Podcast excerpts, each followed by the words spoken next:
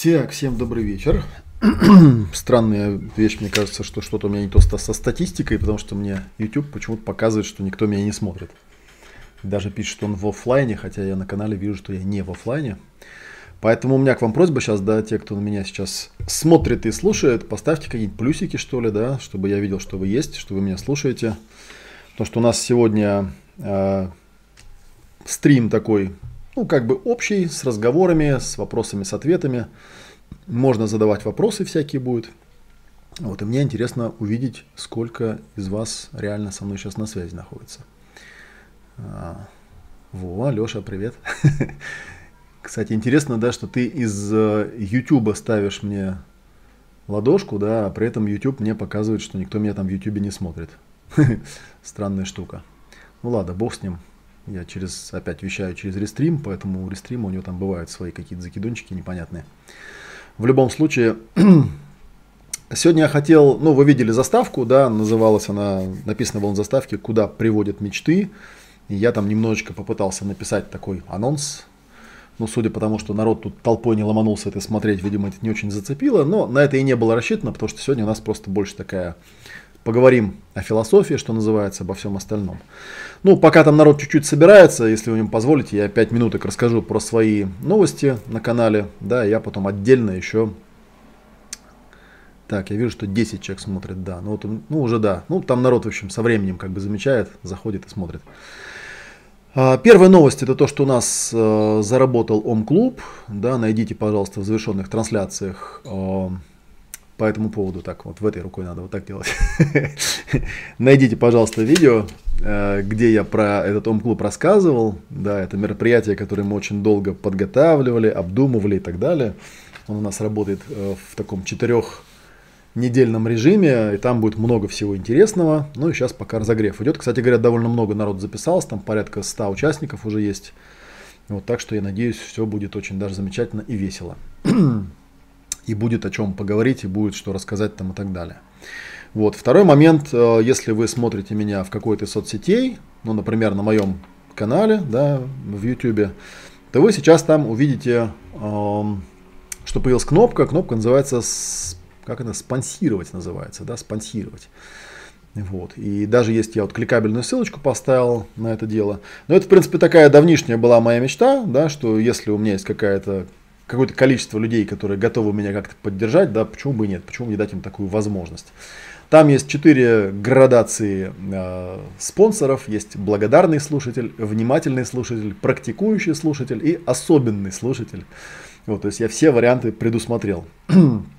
благодарный слушатель, да, там, соответственно, каждый уровень спонсора, он получает свои определенные бонусы. Да, пока там у меня в спонсорах еще 0 человек висит, так что вписывайтесь и будем постепенно с вами эту тему греть и смотреть, а, смогу ли я а, отработать ту денежку, которая там поставлена да, в качестве оплаты. У благодарного слушателя там стоят бонусы фото и записи о создании видео, чаты только для спонсоров и ответы на комментарии спонсоров в первую очередь. Как-то там, видимо, будет это помечаться, я буду видеть, что вот этот человек у меня не просто там а, слушатель такой, да, пришел тут посидеть, а, провести время впустую, а он прям вот благодарный слушатель. Следующая градация это внимательный слушатель. Да, я напомню, что там под видео, а, там есть э, кликабельная ссылочка, вы увидите. Там их на самом деле даже две есть, я потом про вторую чуть попозже расскажу. Внимательный слушатель, соответственно, все предыдущие бонусы, плюс ранний доступ к новому контенту. Мы сейчас как раз обсуждали разные новые проекты, да, как бы нам летом нашу публику развлечь э, с пользой. Э, спонсоров я буду упоминать, буду выкладывать эксклюзивные видео, соответственно, да, для этих спонсоров, и будут прямые трансляции только для спонсоров. Тоже это, в общем, давнишняя идея. Я, кстати, не знаю, почему YouTube ее раньше реализовывал, она как бы на поверхности прямо лежит. То есть зачем устраивать какие-то... Э, вот раньше я, когда, когда давно, наверное, года 3-4 назад, я работал на всяких вебинар-платформах, всегда не понимал, ну а что YouTube просто не сделать какую-нибудь такую штуку, когда опция там доступ только для там спонсора или как-то там назвать, ввести какую-то оплату небольшую, ну и типа и все, и пускай работает. А, дальше есть практикующий слушатель. Опять же, да, все то же самое, плюс еще особые предложения по ценам на курсы будет для практикующих слушателей. И особенный слушатель, это я сделал специальную такую опцию для тех людей, кто э, хочет не просто там разговаривать, но еще что-то прорабатываться, еще что-то прорабатывать, тоже можно будет вписаться, да, соответственно, я буду знать, что вы поддерживаете мой канал, ну и, соответственно, там индивидуальные сессии раз в месяц подразумевается. И вообще говоря, я тут э, рассказывал, да, про то, что мы сейчас на соло-практике поставили отпускные антикризисные цены, да, кстати, вот можете еще разочек зайти, так, забыл какой рукой, вот этой рукой делать, да, вот сюда по этой ссылочке, она там кликабельно стоит. Это наше ближайшее э, выездное мероприятие, куда мы еще пока набираем людей, там еще места есть. Э, и мы понизили цены, то есть я реально просто посмотрел на то, что происходит, и понял, что реально лучше я наберу побольше группы и будет повеселее, чем буду ставить э, большой ценник и ждать, когда придут люди, ну, какие-то, да, способные как-то вот отпуск проводить вот так. Вот, и в связи с этим я цены на индивидуальные сессии тоже понизил, да, сейчас у меня там раньше было 15 тысяч за одно занятие, сейчас стоит 7 500. Ну и, соответственно, есть еще более интересный способ, да, записаться через спонсорство, вот в роли особенного слушателя. Ну и, соответственно, вы там сейчас, если зайдете, в, э, можете в личку написать, если вам это интересно, да, индивидуальные сессии. Там есть еще скидки за пакеты, когда человек проплачивает 5 сессий, 10 там, и так далее. То есть я намереваюсь вот это дело, это дело а, дальше продвигать. Вот по поводу ом-клуба еще добавлю, да, что в ом-клубе у нас есть такой раздел, называется Case Lynch. Это возможность получить сессию по особенной цене, но она будет идти в прямом эфире, и потом мы ее с участниками будем обсуждать. Да, в ом-клубе у нас, а, вот у нас было одно открытое занятие, там была ом-практика, да, но бывают еще ситуации, когда я работаю с живыми клиентами, да, с живыми людьми, ну и, соответственно, как бы они там получают какие-то результаты, но еще есть возможность не просто там, да, пройти сессию, но и получить обратную связь. Но поскольку это как бы некая такая публичность, то там вторая ссылка есть, да, спонсировать через э, систему Сбер чаевые, там последняя опция, да, если вы выбираете эту опцию и присылаете, то это означает, что в ближайший э, вот в ближайшую неделю, когда будет кейс Линч, соответственно, вы становитесь клиентом, да, так что так что вот такие у нас дела появились, да. То есть появился клуб, появилось спонсорство, появились сберчевые. Я потом еще отдельно сниму, конечно, видео, расскажу про то, как это все будет э, работать с точки зрения там, спонсорства. Ну и вот момент, да, связанный с тем, что я на 50% тоже сделал отпускные цены для тех, кто вечерком желает попрорабатываться. Так, ну вроде бы вот такая техническая часть вся, да, дальше я буду сейчас как раз вот интересную контентную часть, по которой можно задавать вопросы. Да, что у нас тут народы пишут, э, да, приветики всякие пишут, да, да, всем привет. Всем привет и надеюсь, да, что мы с вами увидимся вот здесь. А сейчас я просто хотел порассказывать э, о том, ну, куда приводят мечты, потому что это, в общем, довольно стандартный вопрос, который частенько задают вопрос о том, а зачем вообще всем этим заниматься, там, есть ли у меня какая-то идея, представление о том, куда это все должно привести, а, что я об этом всем думаю и так далее. Да? Мне кажется, это достаточно такая глобальная тема, потому что, конечно, я каждый раз, когда я рассказываю о том, чем я занимаюсь, я понимаю, что у меня, а, наверное, не очень много материалов, которые были бы пригодны для показа обыкновенным людям, которые далеки от темы проработок, далеки от темы работы со своими проблемами там, и так далее, и так далее. Кстати говоря, вот в этом-то есть и завязочка некоторая, потому что когда я начинаю об этом рассказывать, с одной стороны, я сам тренируюсь, как бы, да, объяснять, как же вот донести до э, людей э, пользу и нужность того, что я делаю. Там, отличается ли это от чего-то такого, что, не знаю, чем занимаются обычные психологи, там, да. Ну, это, наверное, такая темка немножечко некорректная, да, потому что чтобы с, как-то в рекламах, да, бывает типа обычный порошок, да, типа там наш порошок. Это я тут из термоса попиваю вкусный чаек параллельно. Надо сравнивать себя с кем-то конкретным всегда, да, а вроде конкретики не предлагают, поэтому я себя ни с кем не сравниваю, просто рассказываю, чем занимаюсь я. Вот. И завязка была связана с тем, что когда-то давно была такая история, мы с моим другом и учителем Барри Файерберном как-то раз зацепились языками. И, ну, видимо, у меня была какая-то проблема, да, связанная с работой с, э, э, с клиентом, да, я ему рассказал, что бывают такие люди интересные, да, они вот приходят и начинают рассказывать, что есть у них в жизни какая-то ситуация, и они про эту ситуацию рассказывают, ну, в каком-то таком странном формате, да, когда вроде как бы получается, что они или то, как они себя ведут, или то, как у них все в жизни происходит, никакого отношения к этой ситуации не имеет. Ситуация просто сама собой как-то вот возникла, она абсолютно внешняя, никак не связана с внутренним состоянием, да, и человек как-то вот об этом рассказывает, рассказывает, рассказывает, а как ему помочь, не совсем понятно. А, потому что, ну, как бы идея примерно понятна, да, что мы, когда человек рассказывает про какую-то там ситуацию, всегда стараемся перевести это в рамки субъективного некого состояния, с которым мы можем что-то поделать. Ну, простейший вам бытовой пример. Если человек приходит, например, и говорит, «Э, что-то вот у меня не получается зарабатывать достойные деньги, к примеру, да, тем, чем я занимаюсь. И он может тебе рассказывать там, да, почему и как и что. Более того, я вот всегда по этому поводу ругаюсь, да, есть же на свете куча книжек, которые рассказывают, ну, что нужно сделать для того, чтобы начать зарабатывать деньги.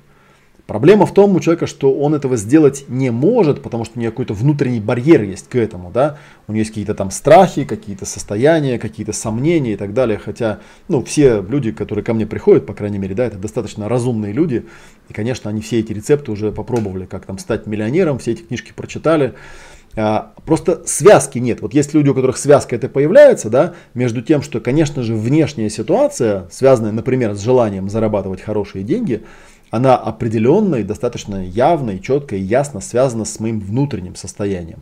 Если человек хотя бы вот немножечко имеет на эту тему субъективную реальность, то он достаточно легко видит, что ну, действительно ведь, да, от того состояния, в котором я просыпаюсь утром, очень сильно зависит то, насколько я в течение дня там продуктивен, насколько я могу до людей доносить свои мысли, насколько я могу делиться с ними своей реальностью, насколько я могу для них вообще ну, быть полезен там и так далее, и так далее, да, вроде как бы очевидно. Но вот правда есть люди, у которых такой ну, такой связочки нет.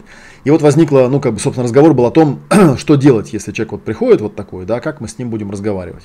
Позже, конечно, я в самых разных вариантах сталкивался с той же самой идеей, которая, она, в общем, достаточно прозрачная, по большому счету, да, что одна из задач, вот я сейчас как раз разрабатываю курс для кейс-супервизоров, да, для курса магистратуры, так называемого, да, что эм, задача кейс-супервизора, задача мастера, который работает с человеком, это вот слушать его внимательно, отыскивая, где у этого человека находится то, что называется зарядами. Да? Потому что когда человек к вам приходит с какими-то вопросами, у него все вопросы касаются каких-то смыслов и значимостей. То есть он спрашивает, там, в чем смысл жизни, там, как заработать деньги. И понятно, что когда он спрашивает, как зарабатывать деньги, он не спрашивает у вас инструкцию техническую, да, там типа возьми там, освой какую-то профессию, начни производить там полезный продукт и так далее, и так далее. Все эти вещи, они, ну, на мой взгляд, достаточно очевидны, да, их, может быть, даже и стоит на каком-то этапе проговорить, может быть, они там, это вообще, по идее, в школе должны преподавать, да, но мы как бы понимаем, что человек жалуется не на это, человек жалуется на то, что, да, я понимаю, в чем цель, я понимаю даже примерно, какие там шаги нужно совершить, но вот как бы у меня что-то внутри такое включается, какое-то состояние, да, которое мне мешает, ну, пойти в нужном направлении, скажем так. И вот как бы я зацепился за то, что есть вот такие два состояния, то есть, грубо говоря, люди, которые дезориентированы в ситуации до такой степени, что не могут даже переформулировать ситуацию объективную в субъективную. Да, где-то потом позже, по-моему, я вот уже Варада Славинского, когда учился, он всегда рассказывал, что, конечно же, когда человек приходит, проблемы заявляют какую-то объективную ситуацию, то есть внешне реально существующую, ну, например, не могу заработать денег, то мы, конечно же, начинаем задавать ему вопросы уточняющие, да, и вот ты когда не можешь зарабатывать денег, да, что там такое есть в тебе, в твоих переживаниях, в твоем состоянии, что не дает тебе зарабатывать деньги. Ведь мы же можем как бы тебе сейчас там проговорить какую-то инструкцию пошаговую, как это делается, да? Очевидно, что ну, это вот как бы, как бы пресуппозиция такая в НЛП, типа, очевидно же, что другие это делать могут, что ты это не можешь, да? Очевидно, что есть какая-то внутреннее какое-то состояние.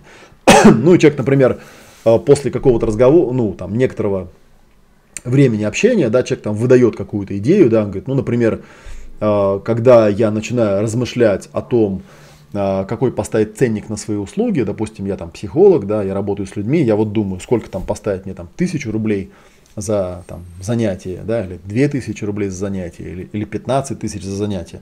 Вот я как только начинаю думать о том, что я э, должен буду заявить какую-то цену, у меня внутри тут что-то сжимается, перекрещивается, да, начинает меня там морочить там и так далее. Во, вот с этим можно уже поработать.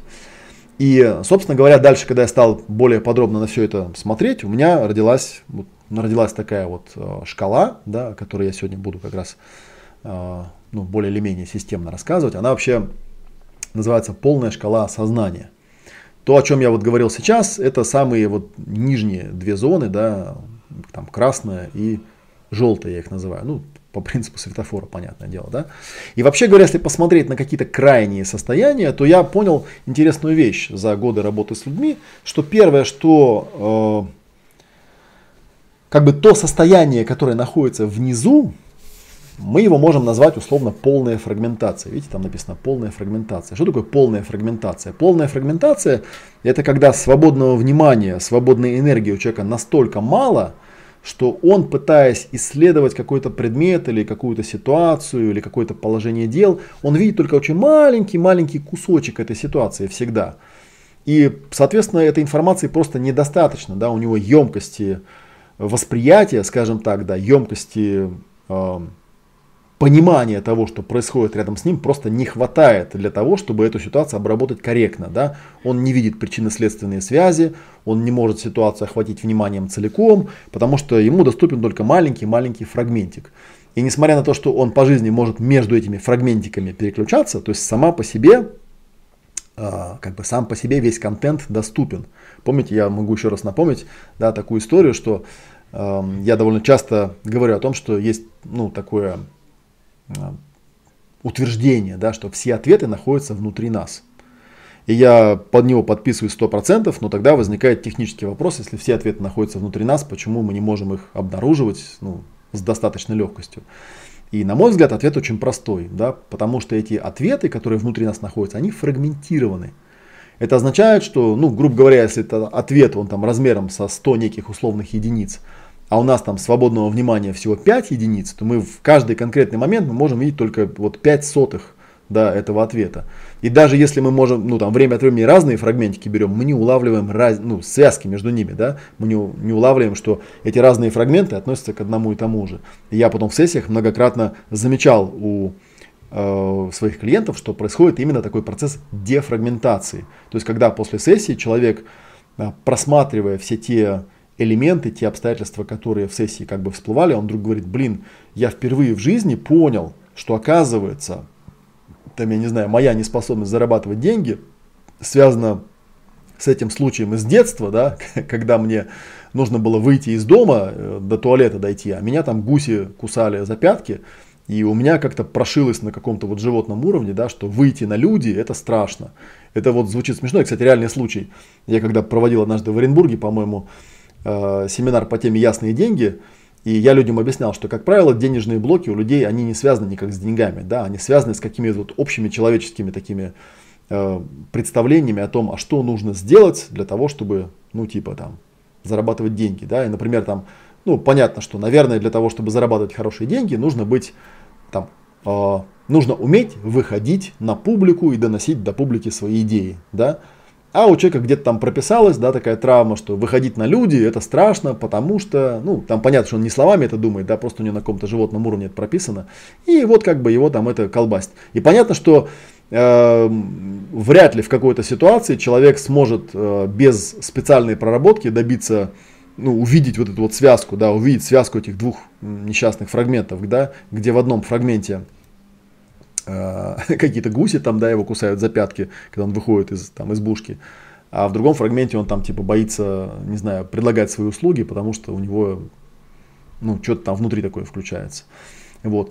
Ну и, собственно говоря, а если мы посмотрим на верхнюю часть, да, вот там некая такая полная целостность, да, полная целостность это некая вот теоретическая такая э, наверное, для большинства из нас теоретическая, на самом деле на практике она вполне себе достижимая, э, некая такая ситуация, да, где у человека максимальный объем внимания, максимальный объем восприятия, максимальный объем свободной энергии, и он может вмещать, допустим, там не 100 единиц там, условных, там, да, а там 200, 300, 400, да, и такие люди воспринимаются как очень умные или очень восприимчивые, или очень вот какие-то такие, да, то есть они видят какие-то связи между какими-то вещами, которые на самом деле другие люди, им даже это в голову не приходит. А вот этим людям как-то приходит, то есть они умудряются из какого-то известного материала, да, собрать какие-то Э, новые структуры, новые идеи, да, рождаются у них там, да, изобретательство всякое процветает там и так далее. Вот. Ну и, соответственно, как бы вот примерно между ними, да, находятся вот эти вот желтая, красная, ну вы видели там зеленая и там небесная зона, да. В самом низу этой таблицы находится полная фрагментация, а, а в самом верху находится вот некая полная целостность, да, полная дефрагментация. И таким вот образом мы идем, наверное, если говорить какими-то терминами такими более эзотерическими, да, собираем частички своей души, да, потерянные в каких-то травмах, потерянные в каких-то там э, ситуациях, э, еще называют залипшие единицы внимания, да, то есть в отличие от свободных единиц внимания, и постепенно у нас растет количество свободных единиц внимания. Вот о чем идет речь здесь в данном продвижении. Я сейчас вот первым делом, да, хотел бы вместе с вами посмотреть на две нижние зоны, да, это красная и желтая, о чем там идет проработка и что там происходит. Так, что-то мне тут вопрос какой-то задали. Здравствуйте, Олег. У меня есть такой вопрос к вам. Можно ли достичь максимальной внутренней свободы? Ну, в этом случае я у Павла спрошу, а что для вас максимальная внутренняя свобода?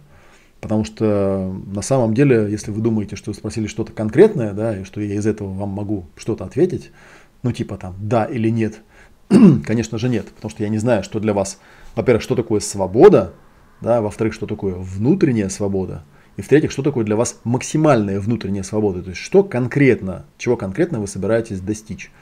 Потому что пока это просто абстрактные слова. Если вам не трудно, попробуйте сейчас над этим ну, как бы поразмыслить, да, переформулировать свой вопрос и, может быть, какое-то уточнение сделать. Я, кстати, вообще всегда за то, чтобы люди задавали вопросы как бы простые. Да. Чем проще вопрос, тем проще на него ответить, тем проще человеку на самом деле сообразить, куда ему двигаться. Ну вот смотрите, давайте посмотрим. Окей, да, у нас в самом низу, видите, здесь в этой таблице полная фрагментация. То есть внимания очень мало. Да, и даже если человек попадает в какие-то сложные, непонятные ситуации, да, то у него возникает просто замешательство. Что такое замешательство? Замешательство это когда много-много фрагментов, они все как-то там мелькают, да, они все как-то там на человека влияют, но он, в общем, ни хрена не может понять, что происходит, почему происходит, что это такое, откуда оно берется там, да, и, и в общем, короче говоря, непонятно что. И как раз вот в этом месте я подумал, что, ну, с точки зрения ориентации в ситуации, вот там видите, выше написано ориентация в ситуации. Первый, самый главный навык, это, естественно, навык э, создания пространства. Я вот в недавнем ом-клубе, в первом, да, немножечко про это говорил. Про то, что на самом деле в любой ситуации навык э, отмечания предметов, фрагментов, еще чего-то, да, вокруг себя, приведет к тому, что человек сориентируется в ситуации. И даже интересно, что тот процесс, который я в прошлый раз давал, его даже можно использовать для того, чтобы пьяного человека сделать трезвым. Да, вы удивитесь, потому что, ну, кажется, вроде это химическое состояние, да, человек там выпил, как его можно сделать трезвым? На самом деле можно. Потому что на самом деле все, что делает алкоголь, да, он просто человека приводит, ну, приводит его органы чувств в такое состояние, что человек впадает в замешательство, теряет пространство, теряет восприятие, объем пространства, да, и, соответственно, теряет ориентацию в пространстве, что вот как бы снаружи, изнутри и ощущается как некая дезориентация. Ну и, соответственно, я, конечно, знал там достаточно много всяких процессов, да, есть там в старой школе такие объективные процессы называются, есть огромное количество так называемых открывающих процедур, есть огромное количество всяких упражнений, упражнений на присутствие, упражнений на создание пространства. Я их стал выстраивать в некую э, логичную такую схему для себя, да, и на самом деле у меня там правда было такое эзотерическое переживание. Я вот в этом месте там всегда вспоминаю Менделеева, да, ну, вы знаете, что у Менделеева была такая история, что ему э, периодическая таблица элементов, ну, якобы приснилась. На самом деле, это, понятно, городская легенда, но у нее есть, конечно, довольно интересный, как сказать, э, предтеча. Да, на самом деле, там действительно что-то происходило. Что у Менделеева происходило, э, что он делал. У него была колода карт, э, на каждой из которых был написан знак какого-то химического элемента, и он периодически делал что-то вроде раскладывания пасьянса. То есть он пытался каждый раз эти карты разложить так, чтобы ну, была видна какая-то закономерность, была, улавливалась какая-то закономерность. Ну а поскольку в те времена химических элементов еще было маловато, да, у него там, естественно, эта таблица вся была дырявая, да, карт было мало, поэтому, конечно, разложить это было достаточно сложно. И вот он ее раскладывал, и раскладывал, и раскладывал. Ну, как мы знаем, в этом случае, если долго что-то делать с интересом, да, включается то, что называется в голове это называется э, default mode, да, система пассивного режима работы мозга. То есть, ну, это, грубо говоря, примерно, наверное, можно назвать словом подсознание, да, или Просто сейчас этот термин уже перестали использовать, потому что непонятно, это подсознание, это бессознательное или это сверхсознательное, да, к какой категории отнести. Потому что если мы скажем про это, что это типа что-то бессознательное, ну это немножечко так высокомерно, да, с чего взяли, что это подсознание, может быть это сверхсознание, может это супросознание вообще какое-нибудь, да. В общем, есть какая-то гипермощная система, да, который в какой-то момент принимает эту задачу.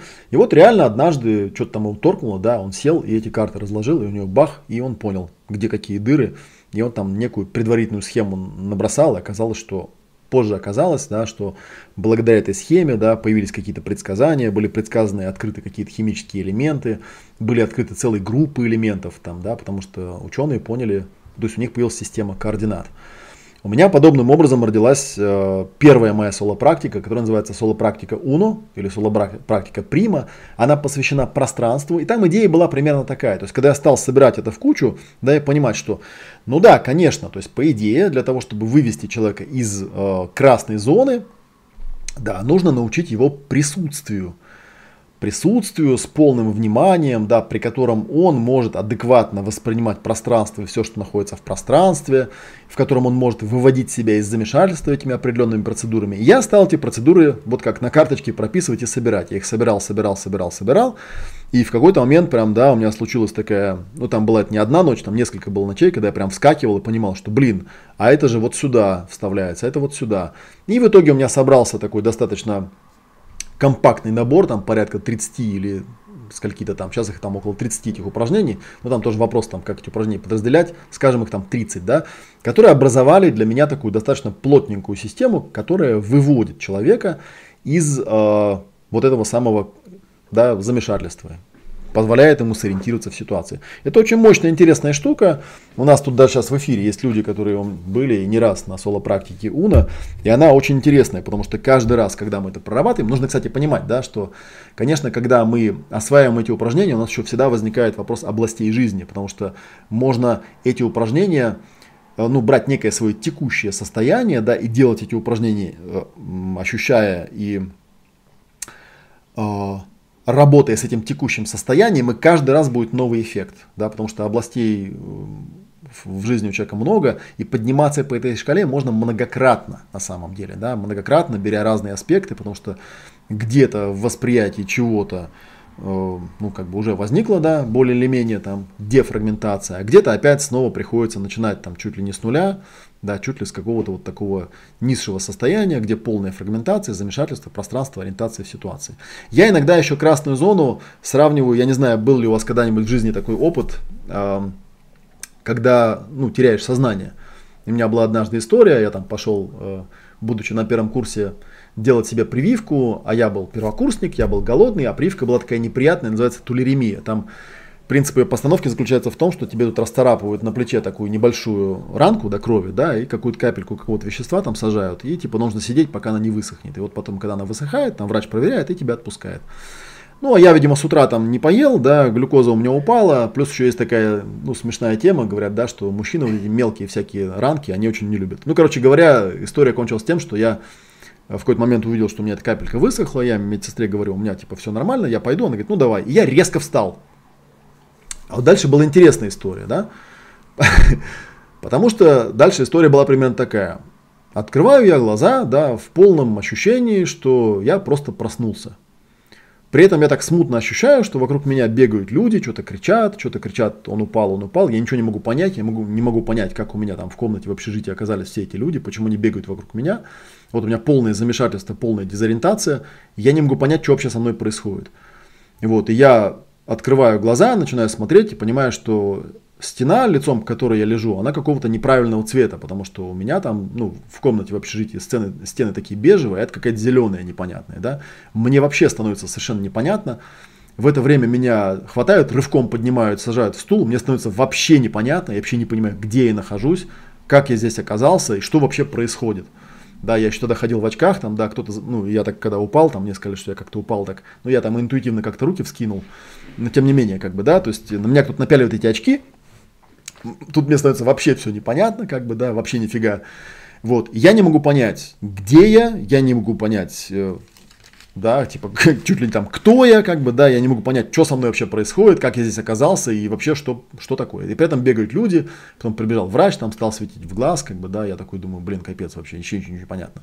И вот это вот состояние, потом я многократно, когда у людей, ну, проходил какие-то эпизоды, связанные с потерей сознания, да, когда вот ты просыпаешься, знаете, как в этих э, в фильмах э, показывают иногда, да, человека, который там не в себе, он там типа спрашивает, ну, типа из серии, типа, где я, там, кто я, да, это выглядит со стороны очень смешно, а изнутри на самом деле смешно, потому что именно так оно и ощущается, да, непонятно где я, непонятно кто я, ощущение, что просто меня вот внезапно телепортировали куда-то, да, у меня такая полная фрагментация, я не понимаю, что это за предметы вокруг меня, у меня замешательство, мне не за что зацепиться, у меня потеря пространства, я не понимаю, что это за место, где я оказался, и что вообще происходит. Да? Вот на самом деле, если бы тогда бы попался мне какой-нибудь специалист, который бы сделал мне какой-нибудь там, да, из процессов, из соло-практики Уна, то мне кажется, я бы намного быстрее раздуплился, что и как со мной происходит, потому что там я в, ситуа... я в этой ситуации, я реально там сидел, наверное, часа два, ну, там потом выяснилось, что вызвали, конечно, скорую, да, которая должна была меня там проверить, нет ли мне там сотрясение мозга, потому что врач сказал, что типа ты как-то там упал тогда подозрительно очень, то ли там ударился, то ли не ударился, мы гарантировать ничего не можем, поэтому пусть, короче, едет, едет скорая. И вот я сидел два часа, и у меня прям реально, я помню, как у меня вот слоями я вспоминал, да, то есть сначала я там вспомнил, что я сегодня утром уже просыпался, а потом я в какой-то момент, 56 э, человек в данный момент смотрят, нечего гундеть. Это вы с ошибкой, с этой, с задержкой сильной смотрите, у меня 65 человек сейчас в данный момент. Так что это вам нечего гундеть. Короче, возвращаясь к мысли, да, то есть начал слоями приходить. Сначала, типа, у меня, э, значит, я вспомнил, что я уже просыпался, потом я понял, что вспомнил там, что я собирался делать, потом я вспомнил, а, я же типа в больницу пошел, а зачем? А, какую-то прививку делать, так, мне, а, мне ее сделали, да, и тут потом вот только через два часа у меня постепенно картинка дефрагментировалась до состояния, э, когда я начал понимать вообще, где я, что я и что со мной произошло. Вот. И, короче, вот такая вот тема интересная, она связана с тем, что действительно соло-практика Уна – это такая особенная практика, которая позволяет человеку в каком-то смысле э, пробудиться и проснуться, да, и выйти из красной зоны в отношении какой-то ситуации, ну, вот, например, в желтую зону, да. А в желтой зоне уже интересно. Вот как раз граница между красной и желтой зоной, да, это граница между человеком, который просто смотрит на ситуацию, да, и он ее никак не связывает с тем, что с ним происходило или с ним там было, там и так далее, и так далее. Вот. Так что, как бы очень интересная, очень важная штука, которая позволяет глобально освоить навык выхода из красной зоны.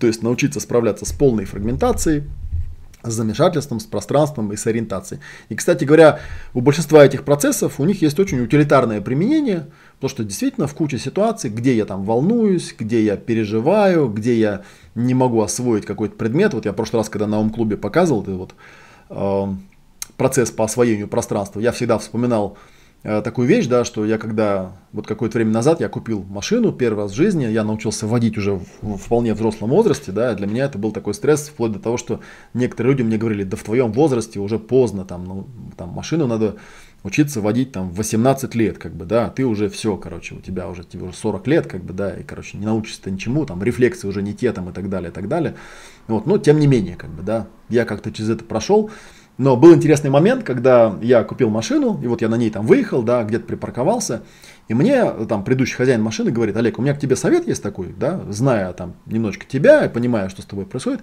я тебе дам такой совет. Ты сейчас, пожалуйста, никуда не едь, ты просто сядь в машину и посиди минут 30, просто вот посиди в этой машине, почувствуй, какая она.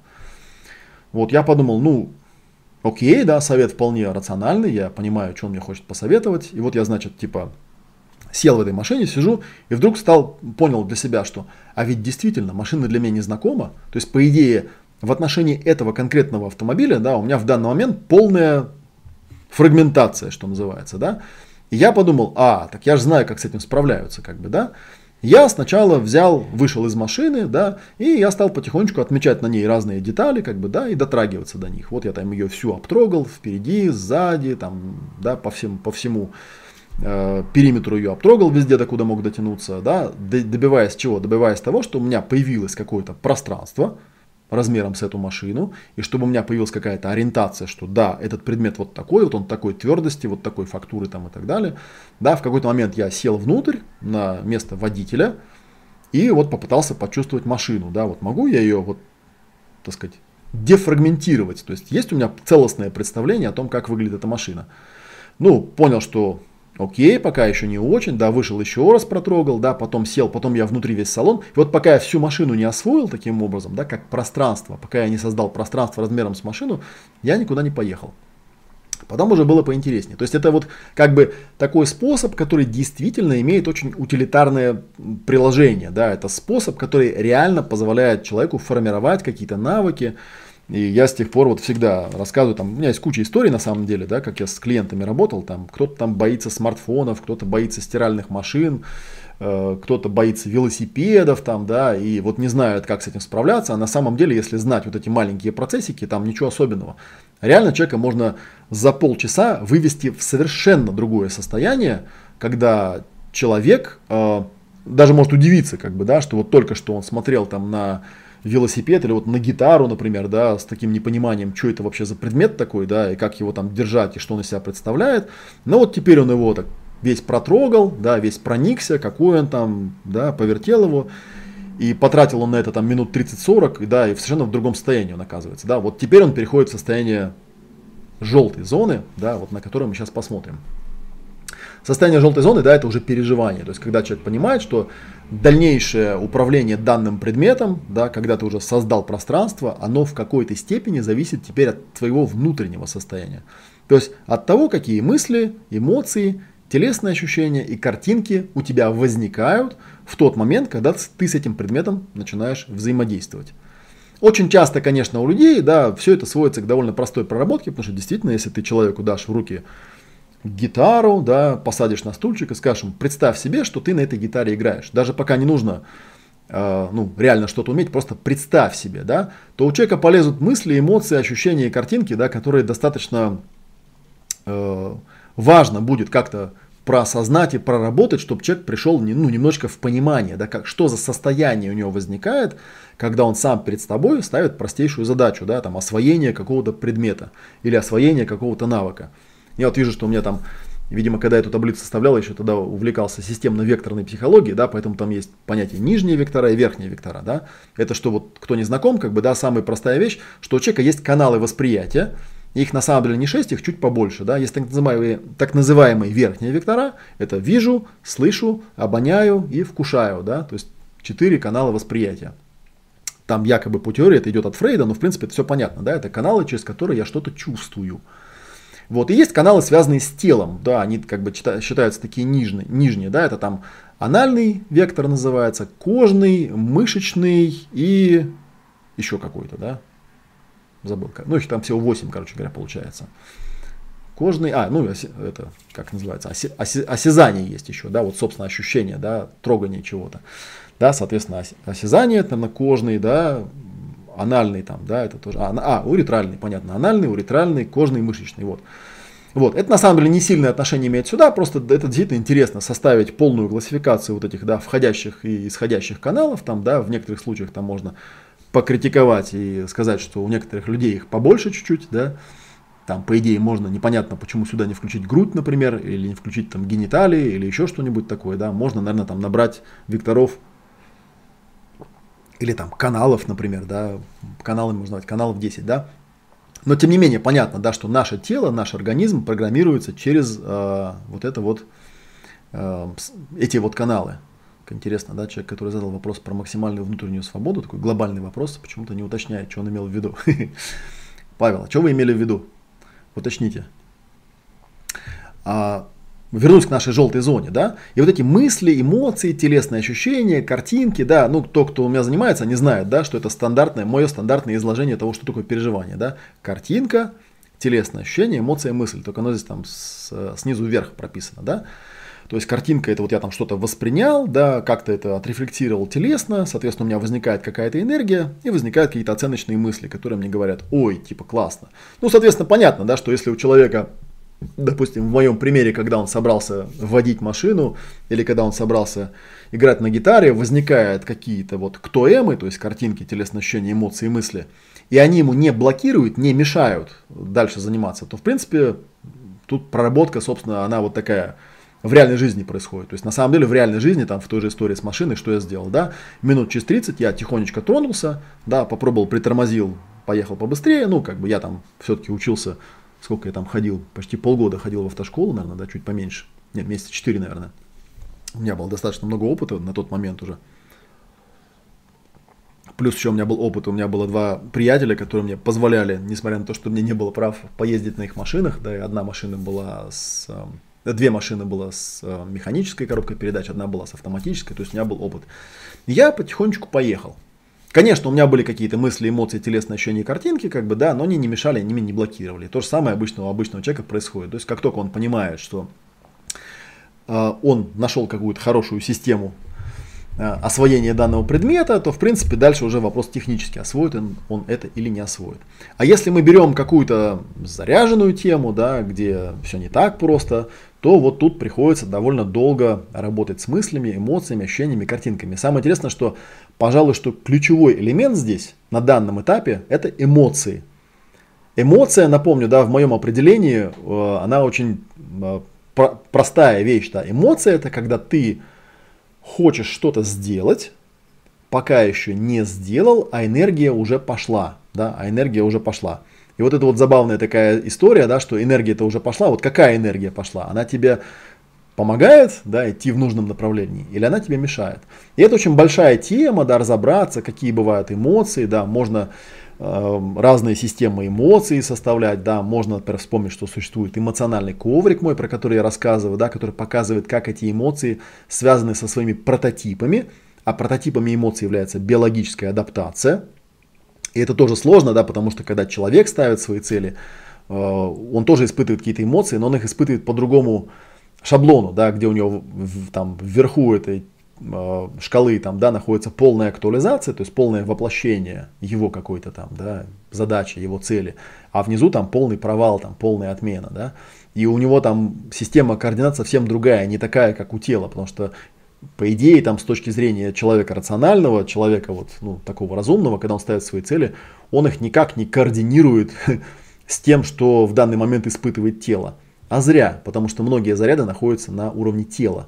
И поэтому здесь мы тоже сначала подходим с точки зрения эмоций, да, мы тщательно, это как раз, собственно говоря, как родилась соло-практика номер два, соло-практика дуэ, да, или секунда она еще называлась у меня в каком-то там варианте. Ну, неважно, вторая по счету соло-практика, да, это соло-практика, где мы тщательно исследуем, как э, выглядят эмоции, как они завязаны на биологические адаптации, как они завязаны на намерение, да, можно составить эмоциональную шкалу намерения, можно составить эмоциональную шкалу э, биологической адаптации, да, это все достаточно путано, да, вообще тема эмоционального интеллекта это одна из самых мало исследованных с практической точки зрения тем, потому что есть куча всяких теорий по этому поводу, которые что-то пытаются объяснять. Я человек такой, знаете, я не очень по поводу теорий, я больше как бы по поводу практики. Всегда меня это интересует, как бы с этим разобраться. И вот мы начинаем с этим разбираться, рассматриваем, да, всякие шкалы, тренируем их, да, все соло-практики это сплошной тренинг, там сплошные упражнения. И первая и вторая соло-практика, они идут целую неделю. И э, каждая из них э, вот прорабатывает свой такой аспект. На самом деле довольно давно потом у меня зрела такая идея, да, что, конечно, если, грубо говоря, там полная фрагментация, замешательство, пространство там и так далее, вот эти вот вещи, да, то это, это больше такая тема ну, как бы прийти в себя, это тема создания пространства, это тема головы, это тема бытия, да, потому что человек, который находится вот ниже границы красной зоны, да, это человек, которого по сути-то нет, да, он не присутствует, да, его, ну, он не ориентируется в ситуации, его нет, у него нет пространства, он замешательство, он в полной фрагментации. С точки зрения внешнего проявления его нет, да, и поэтому у соло-практики Уна было еще такое, ну, подзаголовок, да, что это э, отработка первичных или базовых навыков бытийности, да, как быть, как быть, как проявиться в этом мире. то, как мы говорили про эмоции, логически продолжение идет такое. Хорошо, если эмоция это когда собрался что-то сделать, да, ну вот пошла какая-то энергия, энергия это, собственно говоря, как раз да, способность совершать работу, то понятно, что соло-практика номер два это про делать. Да? И получается быть, делать. И весь вопрос, как я уже говорил, да, в том, что вот эта эмоция, да, можете ли вы свою эмоцию так настроить, чтобы она вам помогала действовать в правильном направлении, или она наоборот блокирует, да, вплоть до того, что очень часто люди, когда работают с эмоциями, да, есть ну, целая куча там философий, которые говорят, что от эмоций надо избавляться, надо быть безэмоциональным и так далее. Но при этом люди эмоциями называют неадекватные эмоции. Да? Неадекватные чему? Неадекватные поставленные задачи. Не бывает ведь эмоций негативных и позитивных, бывают эмоции адекватные ситуации и неадекватные ситуации. Да? То есть, соответственно, эмоции, которые помогают прийти от того, что есть, к тому, что хотелось бы, чтобы было, и которые как-то мешают, да? А почему мешают? Ну, потому что есть какие-то прописанные древние шаблоны, всякие травмы, там, да, вот как раз э, мысли, эмоции, телесные ощущения, картинки такого травматического характера, да, которые там играют роль, ну, теоретически мы все знаем, да, что это типа охранительные некие рефлексы, да, но по факту на самом деле это просто вещи, которые мешают, поэтому их иногда называют негативные, да, они просто, ну, типа, негативные мысли. Что такое негативные мысли? Негативные мысли, которые мысли типа из серии «ничего у тебя не получится», да, что такое негативная эмоция? Ну, это типа хочу вот там что-то хочу, как бы, да, но возникает страх, что у меня, типа, я этого не достигну, да, вот. И она может быть блокирующей, да, типа сел за руль машины, да, или там взял в руки гитару и понимаешь, что да никогда тебя все парализует, ты вообще не поедешь никуда. Есть же такие люди, да, которые садятся за руль машины, их там парализует просто и все, они не могут никуда ехать. Или там телесные ощущения какие-то ужасные возникают, или там картинки какие-то там, что все теперь там, да, все эти аварии, которые я там в телеграм-канале ПДД видел, да, вот я сейчас все, все со мной это одновременно случится, и все будет ужасно. Ну и все, и с этим нужно как-то работать, да, то есть нужно как-то это прорабатывать. А для этого как раз таки очень важно уметь различать эти эмоции. Потому что какую бы технику вы не использовали, даже из того арсенала, который я даю, например, в академии, там, будь то там ПВО или там какое-нибудь глубокое сканирование, на самом деле там самый важный элемент это то, что называется проходимый пункт. То есть конкретная формулировка конкретного переживания, которое нужно ну, как-то вот растворить и как-то понять, от чего оно происходит. А вот дальше, смотрите, вот дальше, если мы по этой шкале пойдем, даже еще оставаясь э, в желтой зоне пока, очень интересный происходит момент – он заключается в том, что на самом деле, конечно, сами по себе переживания, то есть картинки, телесные ощущения, эмоции, мысли, они ведь не просто так да, возникают непонятно откуда, непонятным образом. У них есть так называемый контейнер. И вот как раз дальше, если начать посмотреть по этой шкале, видно, что есть э, такие вот контейнеры, да, вот, например, следующая строка чуть выше, там написано стандартные сценарии и реакции. На самом деле у большинства людей не возникают какие-то рандомные мысли, эмоции, телесные ощущения, картинки. Да? У них под каждую какую-то стимульную ситуацию, да, у них прописаны вполне себе предсказуемые сценарные реакции, стандартные сценарии так называемые. Да? И это очень важный момент, потому что если у человека прописан такой сценарий, то даже если вы с помощью какой-то техники уберете, аннулируете и растворите у него там картинки, ощущения, эмоции, мысли по поводу чего-то, то долго это не продержится. Это вот как раз когда я сравнивал, например, технику ПВО и технику EFT, да, Emotional Freedom Technique, знаете, там где стучат по этим точкам, да, растворяют какие-то переживания. Там прикол какой, да, в EFT, многократно я смотрел, все удивлялся, что да, переживание это растворяется, без сомнений, то есть в этом плане техника работает. И она даже дает человеку какое-то, ну, окно возможности там, с, э, ну, куда-то там продвинуться, пока вот он там простукал свою какую-то проблему, растворил ее чуть-чуть, Э, называется там, они еще называют это энергетическая психология. Но стандартный сценарий-то это не меняет. Понимаете, это как вот, грубо говоря, там есть там мусорный бак, из него убрали мусор, но сам бак-то остался, как бы, да, и в этот бак снова начинает накидываться, возникать мусор. То есть каждый раз, когда у человека возникает опять похожая ситуация, ну да, у него в ослабленном виде, но возникают те же самые картинки, ощущения, эмоции, мысли, да, и бак постепенно опять начинает наполняться. И это получается такой сизифов труд. Да, то есть чистишь, чистишь там эти картинки, ощущения, эмоции, мысли, чистишь, чистишь, чи... они не проходят, как бы, да, новая ситуация происходит, и новая ситуация, новая ситуация.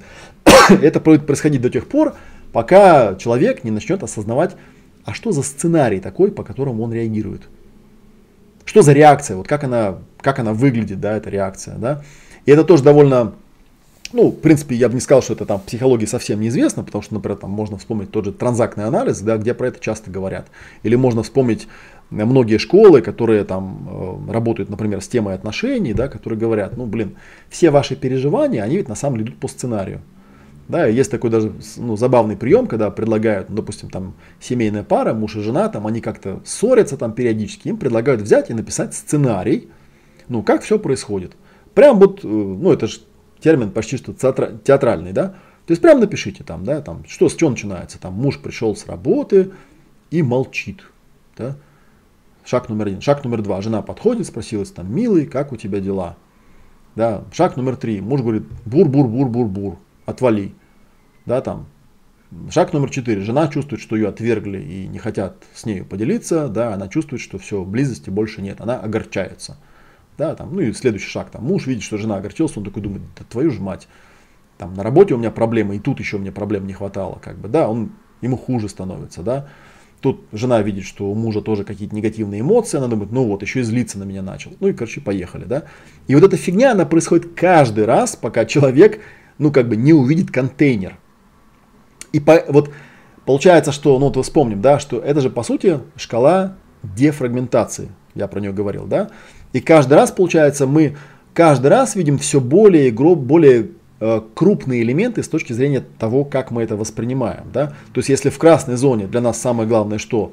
Чтобы у нас вообще было восприятие, чтобы было присутствие, чтобы была вообще возможность понять, в чем я, где я. Да?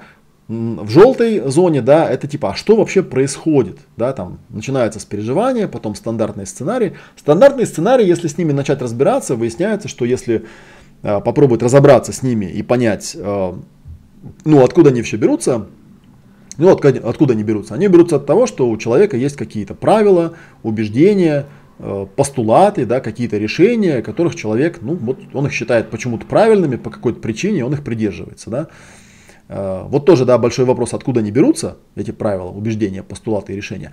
Но на данном этапе интересен тот момент, который многократно в разных школах был замечен, что реально, когда человек находит убеждение, которое лежит в основе сценария, то как бы нижний уровень, уровень переживаний, он в значительной степени облегчается. Потому что мы как будто бы ключ нашли, да? Потому что если человек считает, ну, допустим, у него там убеждение такое, да, что если человек молчит, то это значит, что он меня отвергает.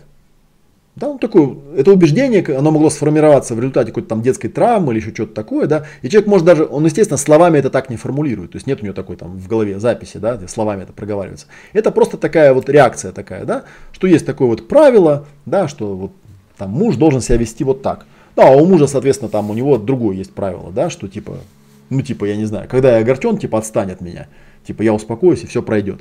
Но они же этого не знают, ни он не знает, ни она не знает, да, поэтому они постоянно влипают в эти сценарии.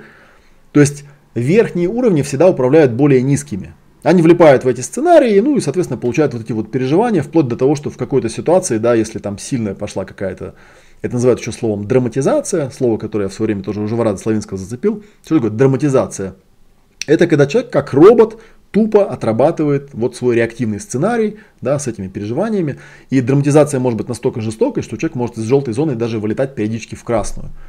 И это тоже отчетливо ощущается. Человек говорит, я вообще ни хрена не понимаю, да, почему это происходит, в чем вообще эта ситуация, как бы, да, от чего это, где мы так оказались, да, у него там полное замешательство, полная фрагментация, и он говорит, я все, наверное, я с ума сошел, как бы, да, потому что я не понимаю, как можно так вот реагировать, э, и почему такая реакция происходит, и вообще, что это такое, да. Ну, наверняка, я думаю, что у вас сейчас там свои примеры есть.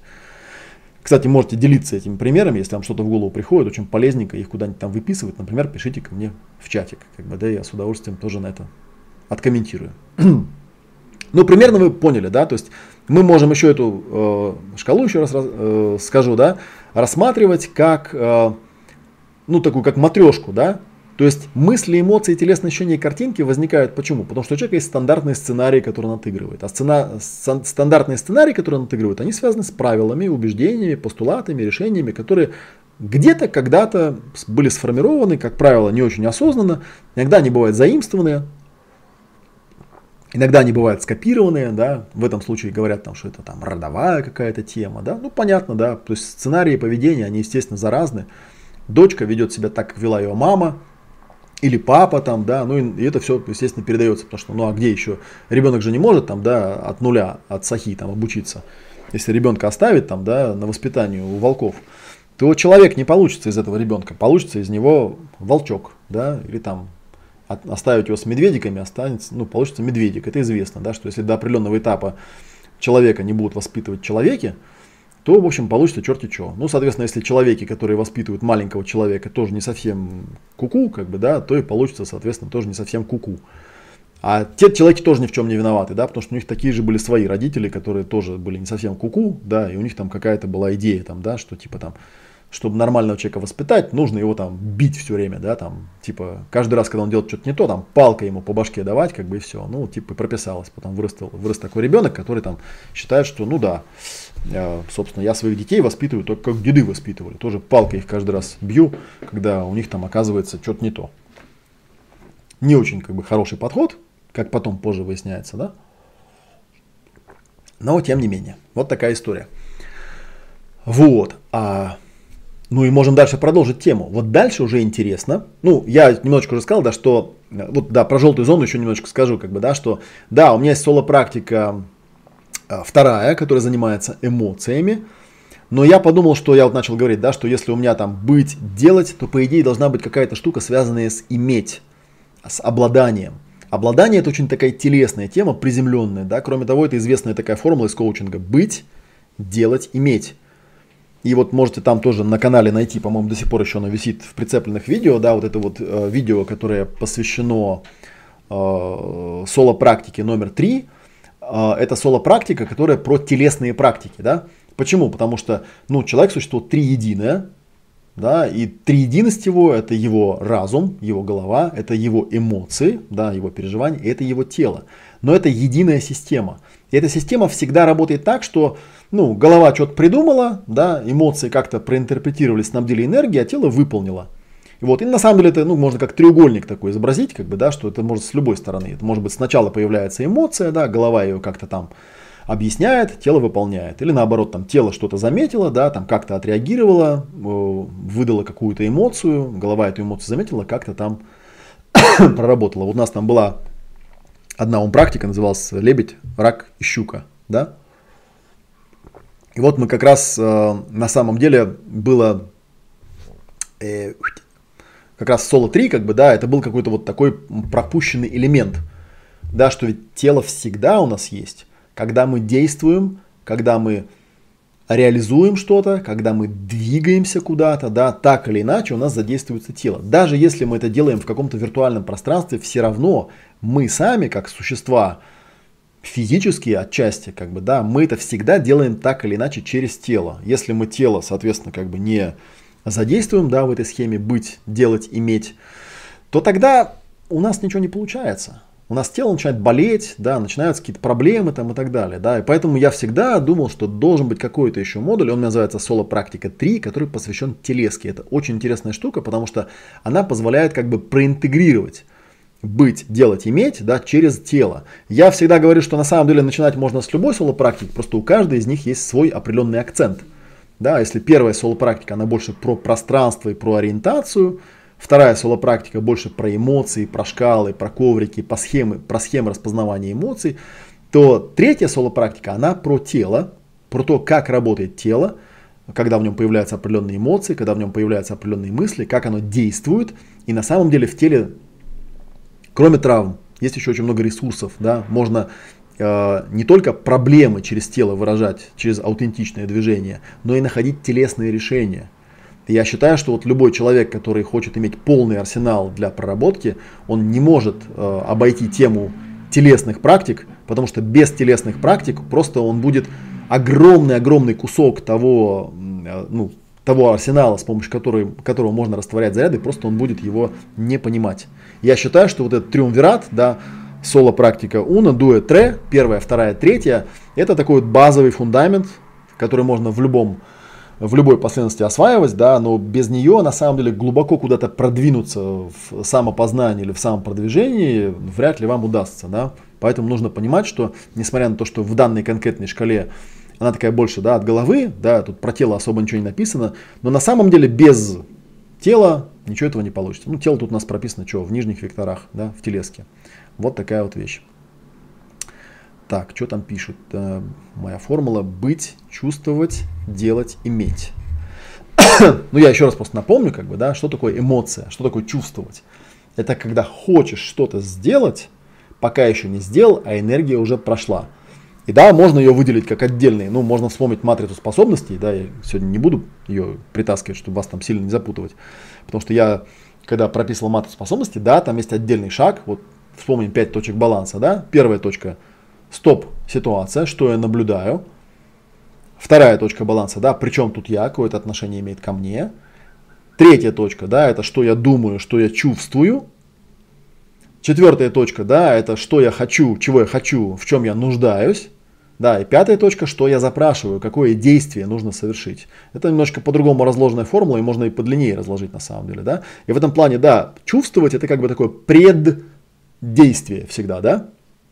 И это преддействие, ну, без него ты ничего не начнешь делать, естественно, да, потому что тебе, ты создаешь себе, ну, возьмем там, да, посмотрим на эту формулу, быть, чувствовать, делать, иметь, да. Давайте вот сюда вот переключимся, чтобы на шкалу посмотреть, да, быть, это я выхожу из красной зоны, чувствовать, это вот у меня появляются мысли, эмоции, ощущения, да, и дальше у нас делать, да, сценарий, ну и как бы вот дальше получается иметь, да, дальше там что-то там возникает, так или иначе. Тоже довольно интересная штука, да, и, ну, это вот, как я уже сказал, там в матрице способностей более подробно расписано. Это очень интересно такие вещи картировать в себе, да, у каждого из нас есть своя там внутренняя формула. Так, добрый вечер, Олег. Ну-ка, что у меня тут написано? У меня по жизни комплекс отличницы. Если не могу сделать очень хорошо, то не берусь за это. Сын, сын сдает ОГЭ на 5, а математику на 2. И чего? Говорит, что пересдаст когда-нибудь. Подскажите, как мне правильно себя с ребенком вести. Ну, откуда я знаю? Нужно с конкретным человеком работать. Почему? Вообще, на самом деле, ну, как бы я про эти темы всегда комментирую, да, на тему того, что э, если, опять же, вот я сейчас только что проговорил 5 точек да, баланса, в основном люди не понимают, ну дети, да, не понимают, зачем что-то нужно сделать, когда у них есть непроявленная потребность по этому поводу. Они просто не понимают, а зачем, для чего. То есть есть люди, которые, вот они у них там есть какой-то там, ну как бы они там не называли, да, это в принципе оценочная такая тема, там синдром отличницы. Отличница, она себе вопросов не задает, зачем мне пятерка. Ну как бы для нее пятерка это и есть цель. А есть э, более глубокие люди, более продвинутые, да, которые спрашивают, а зачем типа мне это надо, чтобы что. И проблема заключается в том, что если мама или кто-то не может ребенку обосновать или не может с ним как-то побеседовать на тему того, для чего это мне нужно, да, для чего это мне сейчас нужно, да, почему я должен этого хотеть, то как бы естественно ребенок, в общем, включает вполне себе нормальную систему защиты, которая говорит, ну поскольку я не знаю, э, зачем бы мне этого хотеть, я не понимаю, для чего мне это нужно сейчас, да, то я этого делать, конечно, не стану. Поэтому в идеале, по идее, нужно как-то ну, для себя внутри разобраться, как бы, а для чего? Потому что мотивация, типа, чтобы была пятерка, она не прокатывает у современных детей. Я просто, ну, могу, мне, конечно, ко мне этого прямого такого отношения не имеет, но у меня была история, когда я, ну, я, когда я учился в школе, я был круглый отличник, я учился в классе для особо одаренных детей, вот, и я учился на пятерке, тоже не задавая вопросы. Просто у меня было, мне было страшно интересно. И меня хватило на первый класс, на второй, на третий, на четвертый, на пятый, на шестой. Вот. А после шестого класса, ну, видимо, какой-то подростковый возраст у меня наступил, я вдруг резко стал себе задавать вопрос, а зачем мне это нужно? Вот. Ну, как бы на тройке я не скатился, потому что у меня хватало, в общем, ума как-то в общем, осваивать предметы, да, но то, что я перестал быть отличником, прям мгновенно, то есть я мгновенно скатился на четверки и на тройки, кроме там нескольких, двух-трех там любимых предметов, у меня был там любимый предмет английский язык, там еще что-то такое, сочинение там любил писать, и что-то такое. А вот математику и физику, кстати, не любил, потому что потом у меня там случился какой-то перегиб в личности, да, почему я на физфак пошел. Довольно тоже забавная история. Ну так вот, как бы, да, я знаю отчетливо внутри себя, что самый главный вопрос, на который я не мог ответить, это типа, а зачем мне это нужно? Чтобы что? Для чего? А это же самый ключевой вопрос, потому что если человек не может ответить на этот вопрос, то а как он себя замотивирует? Мотивация – это штука очень простая. Мотивация – это когда ты четко знаешь, для чего тебе это нужно. А если ну, сын сам себе это объяснить не может, и вы ему не можете объяснить, то он никогда этого не сделает. Более того, скажу, как бы это на самом деле такая искусственная беда, потому что, ну, по большому счету, смотря чем он собирается по жизни заниматься, если ему математика не нужна, так и черт с ней. Там, конечно, могут быть другие осложнения, что, ну, как 2 это ну, жестковато, да, э, как бы там хотя бы тройка была, потом и так далее. Вот. Что там Лариса написала, да, как еврейская мама сыну, ты же умный мальчик, и дальше нарисовать неприятное будущее, да. Тоже всегда задаю себе вопрос, зачем, и дальше, если да, то как.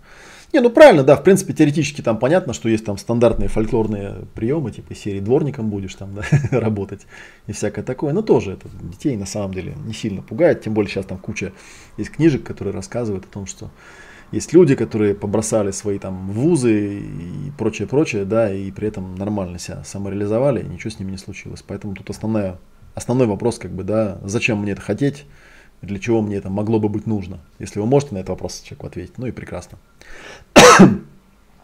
Так, ну вот мы с вами, да, разобрали красную и желтую зону, да, и для меня красная и желтая зона, она для меня разруливается теми программами, которые я называю соло-практика первая, вторая и третья. Еще раз скажу, что начинать можно с любой, да, первая, она больше вот про пространство, про быть, про голову, вторая, она больше про делать, про эмоции, про чувства, то есть про сердце, и третья, она про тело, да, у меня получается голова, сердце, живот, прям любимый мой такой триумвират, да, который, как мне кажется, вот управляет нашими состояниями, который составляет базу. И на основании, ну, освоив эти техники, можно уже идти вот в реальную глубину. А реальная глубина очень интересна, да, реальная глубина у нас здесь отражена в виде вот этой зеленой зоны. Вот тут ее на экране уже довольно давно видно, как бы, да, что, что она из себя представляет. Это очень интересно, потому что четвертая соло-практика, она посвящена так называемым ролям. Вообще ролями тоже много кто занимается. Вот тут недавно мы были, когда в Дзен-отеле вместе с нами был э, Демчок, да, знаменитый Вадим Демчок, который там тоже, да, какие-то такие вещи. Но там больше, может быть, с точки зрения театра подход, но это важный момент. Мы тут даже недавно обсуждали по поводу этих ролей, да, э, когда я рассказывал о том, что, конечно, контейнером, то есть если мы берем правила, убеждения, постулаты решения, то мы можем увидеть, что есть еще более высокий контейнер, да, есть так называемая роль, а роль у нее есть два определения. Да? Есть определение такое с точки зрения вот, описательное, да? э, такое да, синаптическое. Роль – это привычный, неизменный шаблон поведения. Всего лишь навсего, да? Ну и там, если мы говорим там про вот, театральное определение, да, просто есть вот некий персонаж, там он в какой-то роли, да, у него, соответственно, есть какие-то правила, убеждения, постулаты и решения, стандартные сценарии реакции, ну и так далее, да, то есть, как вы видите, роль определяет все уровни, которые находятся ниже, это понятно, но нам это не дает никакого технического ответа. Да, можно, конечно, давать советы о том, что типа там эту роль не надевай, ту надевай там и так далее, и так далее, но это опять же, да, вы понимаете, что роль это всего лишь навсего контейнер, это оболочка, да, если внутри нее находятся жесткие правила, жесткие сценарии, жесткие переживания, там, да, и она притягивает к себе определенные ситуации, роль, она притягивает к себе определенные ситуации, да, то есть если ты играешь роль несчастной жертвы, можешь не сомневаться, ты к себе притянешь те ситуации и те переживания, которые соответствуют этой роли. Самая большая проблема не в надевании ролей, да, самая большая проблема в снимании ролей. То есть, когда человек может ответить на вопрос, ну, типа, в чем я сейчас, в какой я ситуации сейчас, потом ответить на вопрос, да, а, типа, что со мной происходит вообще, да, там, что это за роль такая, да, что я сейчас.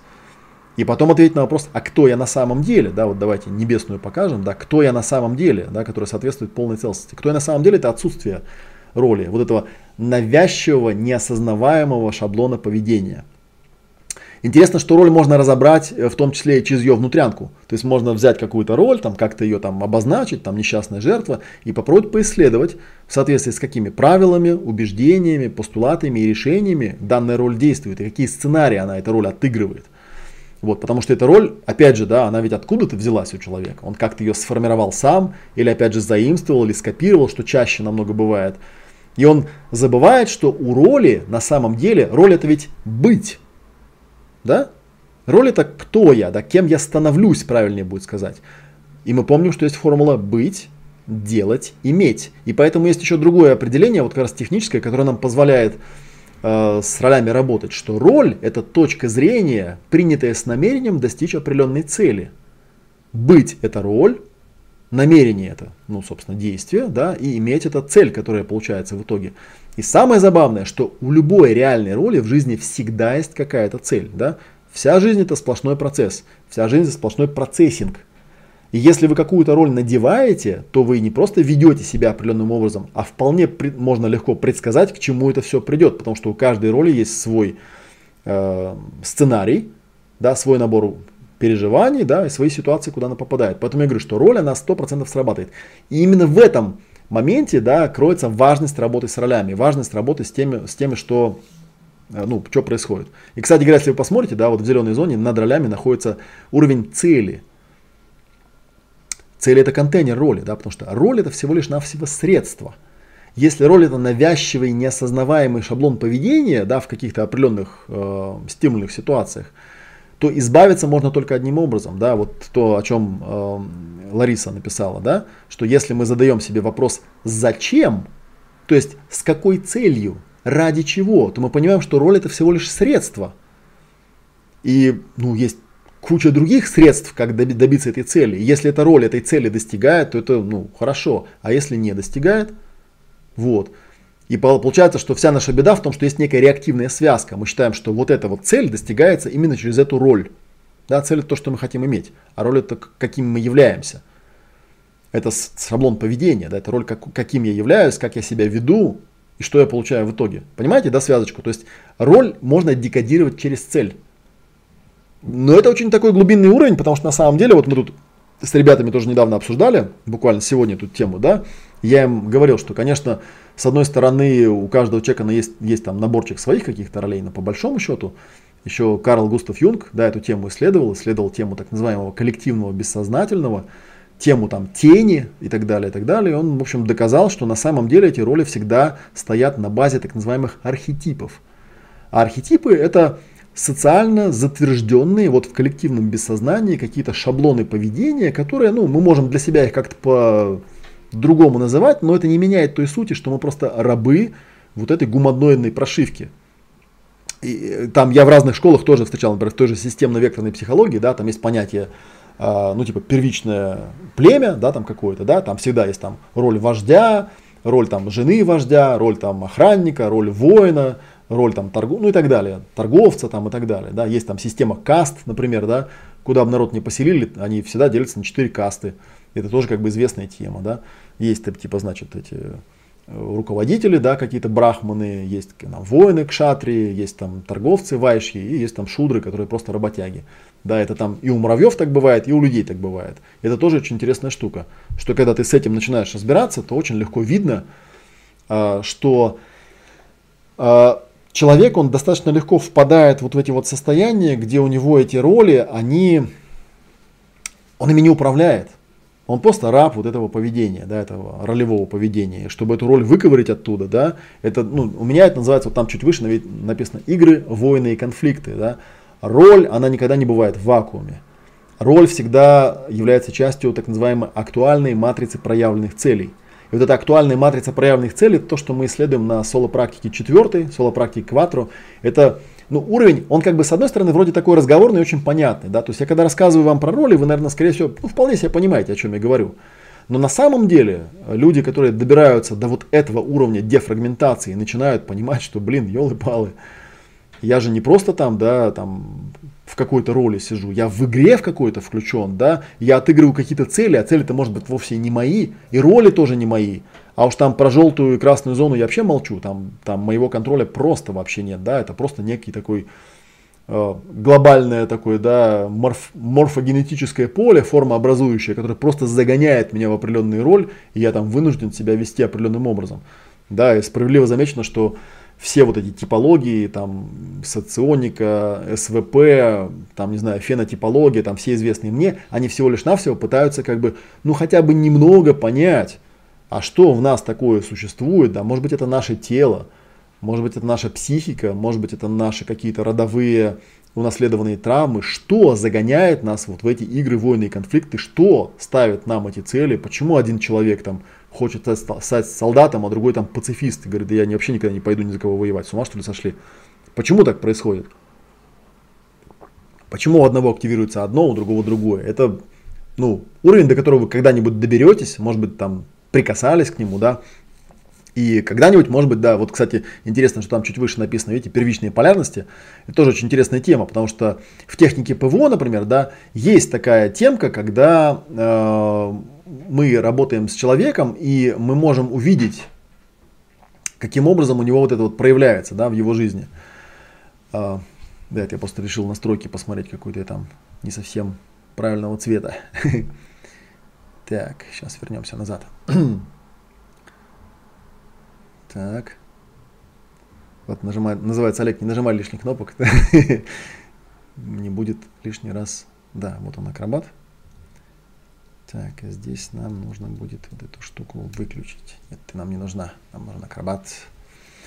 А, тема первичных полярностей, да, я хотел сказать, первичных полярностей и ценностей, что на самом деле, если достаточно интенсивно и достаточно хорошо работать с человеком, да, можно, ну, это не так уж трудно, э, дать ему почувствовать вкус и ощущение, да, и запах вот этой вот так называемой первичной полярности.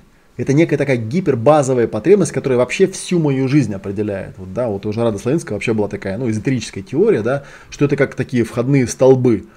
Есть вот первичная полярность, да, которая поляризует мир на черное и белое, там, добро и зло там, и так далее. Причем в тебе оно там как-то конкретно отражается, там инь-янь, да, это очень глобальная такая тема, вот, которая, соответственно, там между вот этими двумя полюсами, плюс и минус, там, да, генерирует некое игровое поле, и в этом игровом поле появляются некие цели, и под них появляются какие-то роли, и у этих ролей есть какие-то правила, убеждения и решения, есть стандартные сценарии, стандартные переживания. Ну и дальше все зависит только от того, насколько у тебя хватает внимания. То есть ты Э, кто ты, да, там битая фигура, или фигура на доске, или ты тот, кто видит эту доску, или ты игрок, там, да, насколько у тебя внимания хватает, чтобы подняться, ну, вот до этой зеленой зоны, да, потому что зеленая зона для обычного человека это нечто там запредельное. Обычно люди, которые там в зеленой зоне, это люди такие достаточно известные, харизматичные, да, потому что они там чем-то в своей жизни могут управлять, хоть в какой-то степени. И то не факт, да, что в каких-то областях они не будут попадать в просак, потому что там очень забавно, очень интересно тоже есть вещи, да, как можно, э, например, ну, если привязать это к тому, о чем я сегодня рассказываю, да, например, есть э, такое подозрение, что вот наше тело, да, его же кто-то создавал, ну, наверное, да, как бы вряд ли, мне кажется, все-таки оно собралось случайным образом, да, из каких-то там соплей, которые плавали в первичном океане. Что-то как-то не очень похоже, правда? И его кто-то программировал. Как минимум наши родители его точно программировали, да, а уж там откуда все это вообще в целом взялось, это очень большая проблема. И мы понимаем, что да, у этого тела есть какие-то да, дыры, через которые можно войти, через которые можно, через которыми, через которые можно этим телом управлять, которыми можно манипулировать, влиять на вас просто потому, что у вас есть тело. Просто потому, что вы физически в этом мире воплощены, потому что у вас есть определенный там рост, вес, э, форма носа, пол – Э, ну и так далее, и так далее, да, через все эти характеристики можно довольно интересно вас там, да, помещать в какие-то рамки, да, у вас там цвет кожи, может быть, какой-то есть, еще что-то такое.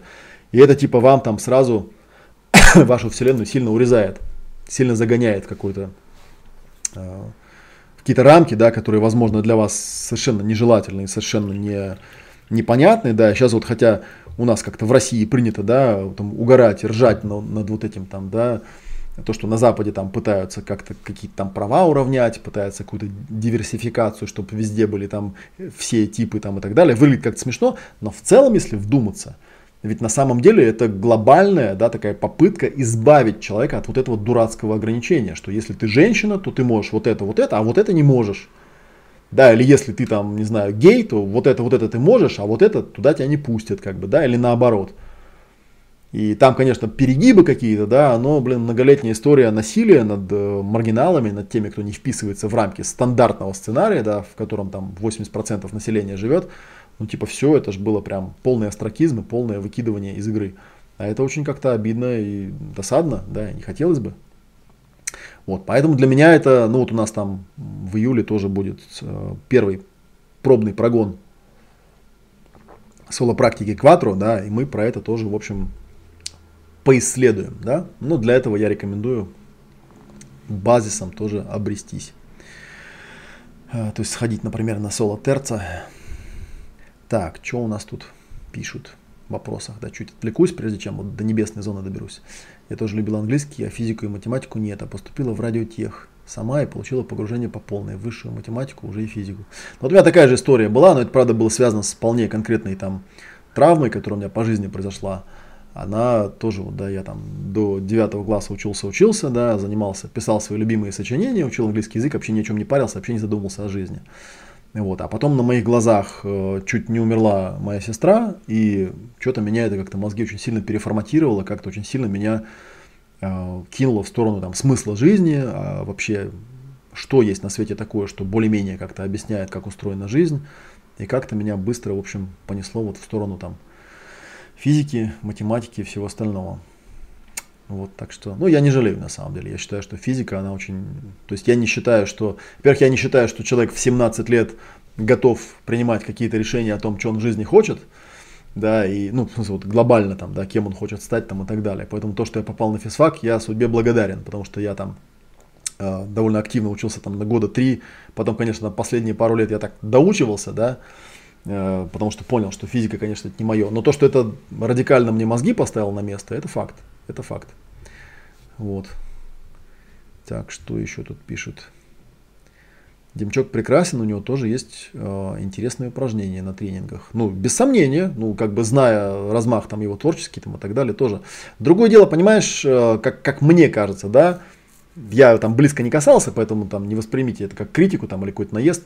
Просто мне кажется, вся эта театральщина, да, и люди, которых привлекает именно вот это, да, они теряют самое главное по, по поводу ролей. А самое главное по поводу ролей, еще раз я повторю, с моей точки зрения, да, это не способность роли надевать, это способность роли снимать и осознавать, в какую роль ты попадаешь. Что-то мне подсказывает, что вряд ли эта тема глубоко там разработана. В соло кватро я стараюсь этой теме ну, посвятить максимальное количество времени, да, чтобы человек понимал разницу между ролью и вот этим вопросом, кто я на самом деле. Да, он такой интересный, кто я на самом деле. Есть много процессов, которые этим занимаются. Так, благодарю, ответ. Так, Олег, вопрос, как ты считаешь? Пишу вопрос про архетипы, а ты уже отвечаешь. Ну, потому что оно э, очередном, очередную... Так, спрашивает, анализ ума Стивенса, это пятый сверху уровень? А, пятый уровень у нас какой? У нас тут уровня всего четыре на самом деле, да? Ну, есть красная зона, желтая, зеленая, я ее называю небесная, да.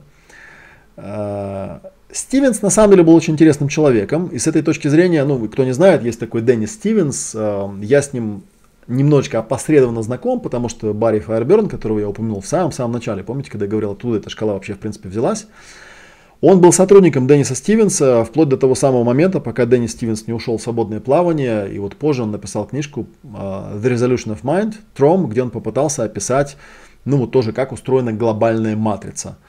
На мой взгляд, э, вот эти попытки, подобных попыток очень много было, да. Я могу вспомнить здесь там транзактный анализ, я могу вспомнить э, анализ ума, я могу вспомнить метапсихологов, которые тоже вот разрабатывали, был там такой Николс, который пытался вот эту матрицу как-то исследовать. На самом деле там всегда э, такая срабатывает интересная тема, я вот тоже сегодня рассказывал ребятам, что когда я от Барри узнал про роли и про работу с ролями, да, и он поработал со мной, и я как-то вот в эту зеленую зону там начал как-то выскакивать, выглядывать и понимать, что вау, как вот это реально глобальная тема, которая реально что-то сдвигает. Это очень такое давнее потерянное направление, которое разрабатывали в старой школе, но они его потеряли, просто не справились. Да, ушли в какие-то космические сказки там и так далее, и так далее, там, да, запутались в, в том, что такое эмоции, да, что такое там стена огня, и, в общем, короче, утонули в конце концов. Это, в общем, вполне легко доказуемый факт. Стивенс пошел в очень интересном направлении, и он был одним из тех людей, который описал один из частных случаев. То есть, как, в принципе, можно попытаться, наверное, я бы его подход сравнил вот с типологией, да, когда берут там вот 16 типов.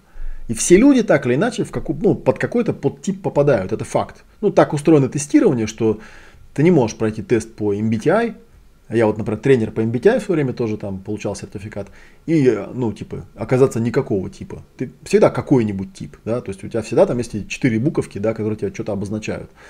И типа это вот такая попытка, как бы, ну, она неплохая, да, опять же, я не критикую. Она на самом деле для меня позволяет обнаружить просто колоссальное количество зарядов, потому что э, любые такие техники, даже если они основаны на ну, сомнительных критериях вот этой ну, типизации, они могут показать какие-то слепые пятна. Они могут показать человеку, что ну да, ты там не экстраверт, а интроверт, поэтому у тебя некоторые реакции выглядят так, так и так. То есть тебе по сути показывают твою роль немножечко как бы, да, вот смотри в чем ты застрял. И тогда ты можешь это проработать, ну, я людям всегда рассказываю, что, ну, да, как бы, да, если я не попадаю на какого-то гиперспеца соционика, да, который такой, типа, да, конечно, сразу видно, что ты интуит. Или там, конечно, сразу видно, что ты там, кто там еще, да, интроверт.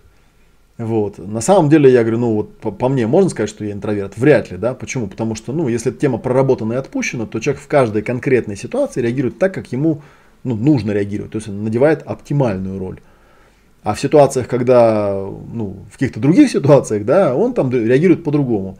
Поэтому, на самом деле, предсказательная роль типологии, она тут же как бы уходит в ноль. Но это не говорит о том, что типология бесполезна. Она очень даже полезна, ее можно использовать вот таким вот образом. Да? Мы сейчас еще про небесную зону не поговорили. Вот такая вещь. Поэтому, как бы, что касается Стивенса, это очень интересная книга с точки зрения философии, с точки зрения техник, которые он предлагает.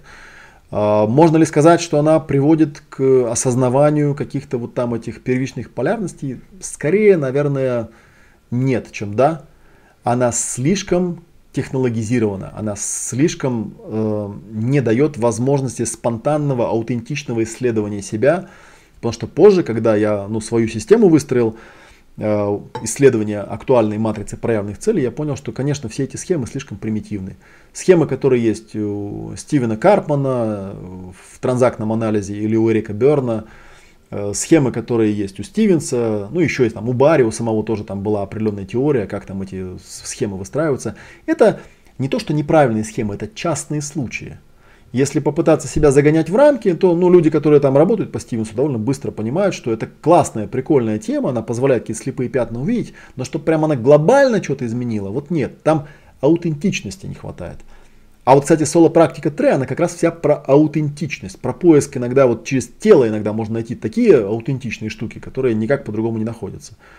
Вот сиди там, хоть там всю эту схему Стивенса, всех этих уровней там и перепасовок, там, как у него там в книжке это описано, да, хоть всю ее граблями прочеши, все равно ты эти штуки не найдешь, потому что не аутентичен. Так, книга имею в виду, да, есть такая книжка. Так, Олег, а рассматривали ли вы спиральную динамику Клэра Грейвза и Кена Уилбера? Ну, знаете, если про Кена Уилбера, начнем с Кена Уилбера, как бы, да, если говорить про Кена Уилбера, то эта тема настолько глобальная, потому что Кен Уилбер это среди трех столпов основателей трансперсональной технолог... Психологии, да, то есть там есть Станислав Гроф, Арнольд Миндел и Кен Уилбер, да, всех трех я, естественно, там подробно изучал и штудировал, интересовался. Вот Кен Уилбер поражает своей супер головастостью. У него вот это вот в свое время э, меня вдохновил очень сильно Роберт Антон Уилсон, который там вот писал про эти 8 контуров и так далее. Я на основании того, что он писал, и потом позже переключившись на тех, на кого он ссылался, он в частности ссылался на Миндела и в частности ссылался на Уилбера. Ну, Гроф это отдельная веселая тоже тема. Я, конечно, там, по-моему, у меня есть там какого-то 2003 года глобальная такая гипертаблица, я ее назвал Октава, да, я там тоже стал все по уровням раскладывать, смотреть там и так далее, и так далее. Опять же, с точки зрения того, что делал Кен Уилбер, с точки зрения такой гиперинтеллектуальной, супер систематизации, супер классификации вообще всего на свете, вообще очень-очень круто. То есть люди, которые, ну, которым хватает интеллекта, там, памяти, внимания и желания читать его вот эти колоссальные труды, ну, просто можно, наверное, позавидовать и поаплодировать, потому что я с большим трудом через эти книжки продирался, тяжело они читаются, в некоторых местах я с ним радикально не согласен, но, блин, когда Кен Уилбер дошел до практики, да, начал там, кстати говоря, вот что касается Кена Уилбера, это даже забавная тема, потому что то, что я продвигаю, я, я называю ясная практика жизни, да, вот, если вы вспомните, как называется э, практическое применение того, что Кен Уилбер придумал, у него называлась интегральная практика жизни. То есть я практически у него это название, я просто одно слово поменял, у него интегральная практика жизни, а у меня ясная практика жизни просто и все. Это прямо от Кена Уилбера взято, это факт.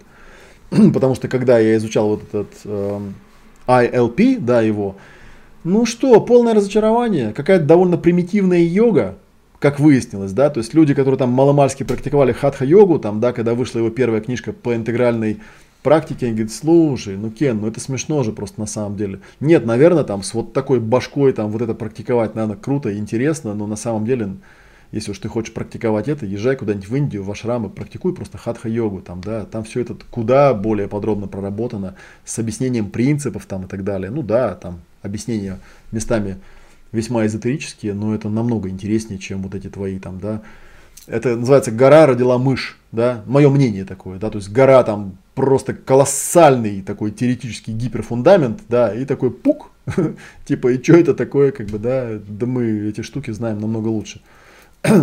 С точки зрения практики, короче говоря, я не считаю, что он что-то интересное сделал. Мне не интересно. Что касается Клера Грейвза, ну, спиральная динамика, это же прикольно. Что такое спиральная динамика?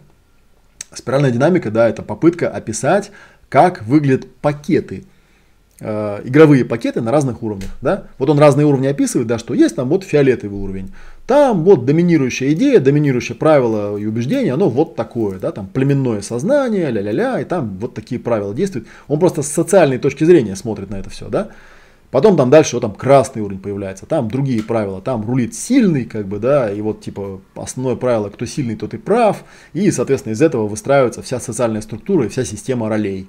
Да, потом идет сильный, там синий уровень, как бы, да, там что, рулят законы, да, ну и так далее. И вот он это смотрел, да, системы ценностей, вон там, смотрите, первичные полярности, ценности. У каждой на самом деле такой схемы, да, есть э, своя система ценностей. Это очень интересно рассматривать, к какой системе ценностей относится данная конкретная социальная структура, да, что в ней там больше синего, красного, бирюзового, там бежевого и так далее. Потом уже э, последователи Грейвза там эту систему развили, да, попытались сделать из нее что-то типа коучинговой системы, ну, довольно интересные у них книги, тоже, правда, башку поломаешь, если их там пытаться читать, никто ни хрена не понимает, но, но выглядит красиво, то есть, когда рисуют, выглядит очень красиво и показывает некую перспективу, да, куда мы типа идем. И, наверное, это ее тоже можно использовать, ну, я всегда все к контексту процессинга привязываю, да, наверное, ее тоже можно использовать для поиска каких-то слепых пятен, или для понимания того, что вот у меня есть такой коллега, переводчик Алексей Каптерев, у него где-то в YouTube было классное видео, где он говорит, ну, типа там про уровень Грейза все знают, это не особо интересно, что-то пересказывать. А мне вот интересно на другое. Я беру вот эту вот систему там этих уровней, да, и начинаю там, беру, например, фиолетовый уровень, и начинаю из этого уровня смотреть на все остальные уровни и рассказывать, как они оттуда выглядят. Да, как там из фиолетового уровня выглядит красный, синий, там, желтый.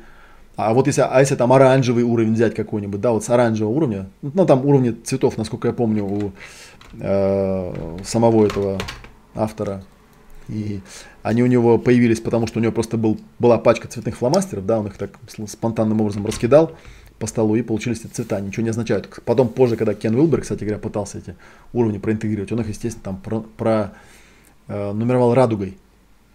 Это вообще такая система, да, ты уже не, поймешь, не поймешь, что первично, как бы, да, потому что даже сама радуга, которую придумал Исаак Ньютон и записал, да, в ней было 7 цветов, не потому что там на самом деле 7 цветов, да, сколько там цветов никто не знает, например, э, в, э, на флаге ЛГБТ тоже радуга, только там 6 цветов, да, вот. Самое прикольное, что на флаге ЛГБТ отсутствует голубой.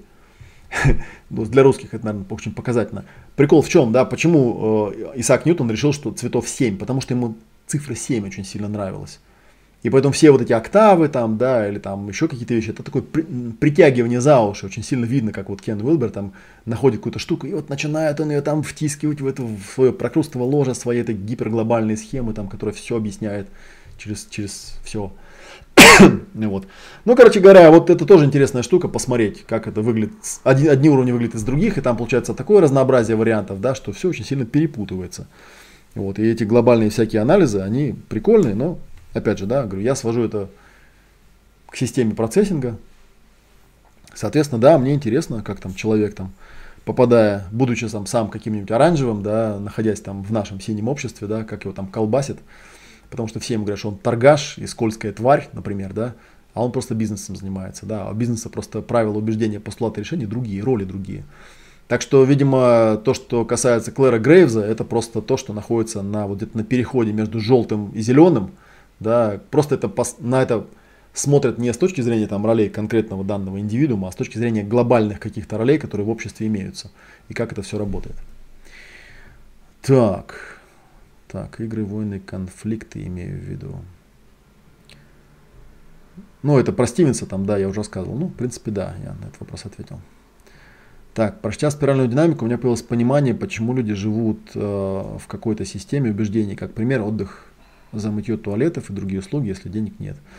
Ну да, вот такая штука. Это как раз вот я про это и говорю, да, что эту систему можно использовать. То есть бывает такое, что ты сам живешь в какой-то определенной системе ценностей, да, в определенных первичных полярностях. Я где-то рассказывал, да, что первичные полярности это же по сути такие, да, а, глобальные гиперпотребности, ну, которые у каждого человека свои, с одной стороны, да, а с другой стороны, когда он в них там торчит, то ему очень плохо понятно, ну, типа там, человек, который маломальски там образованный, как-то там э, самостоятелен, это вот можно вспомнить, что еще, можно вспомнить квадранты э, Кiyosaki, помните, да, у него там типа инвестор, бизнесмен, там рабочий и типа, как там, кто-то еще там, да, самозанятый, типа того. То есть там рабочий идет, потом самозанятый, потом бизнесмен, потом инвестор. И он в книжке в своей говорит, что границы между этими э, квадрантами, они формируются, опять же, чем? Правилами, убеждениями, постулатами, решениями. То есть это роли на самом деле, да? И человек просто не может снять роль самозанятого. Почему? Потому что у него ценности другие, у него правила другие, убеждения другие. Он не может там, ну типа, говорить, блин, короче, мне для эффективности бизнеса нужно взять всех уволить, ему же жалко всех там и так далее, да, ну и все, и он там бизнесмен из него не получается, потому что ну, не позволяет система ценностей. Вот. И это сплошь и рядом, кстати, происходит, да, даже можно там посмотреть, как в художественных фильмах, там, да, эту тему постоянно педалируют, что вот есть там безжалостные бизнесмены, оранжевые, да, они там, типа, раз, не нравится им сотрудник, взяли его, выгнали нафиг, да, вот какая тварь, надо же, типа, заботиться, ну, а, видимо, э, это говорят люди, которые сами там с какого-нибудь синего уровня, там, да, или с фиолетового, им, им непонятно, как это мы тут жили все единой семьей, тем более, что сейчас там в коучинге часто пытаются этим как-то тоже манипулировать, типа, что мы одна семья, там, ля-ля-ля, а потом оказывается, что мы одна семья, пока ты нам деньги зарабатываешь, а когда деньги не зарабатываешь, то как бы пошел нафиг. Вот, и да, если ты как-то можешь подобные материалы изучить и понять, что типа вон оно как оказывается раздупляется, вон оно как оказывается раскручивается, вот тогда тебе легче жить на свете становится. Так, ну что, вот мы с вами проговорили красную зону, да, проговорили желтую зону, да, я проговорил, что красная и желтая зона, она у меня закрывается соло-практиками первой, второй и третьей.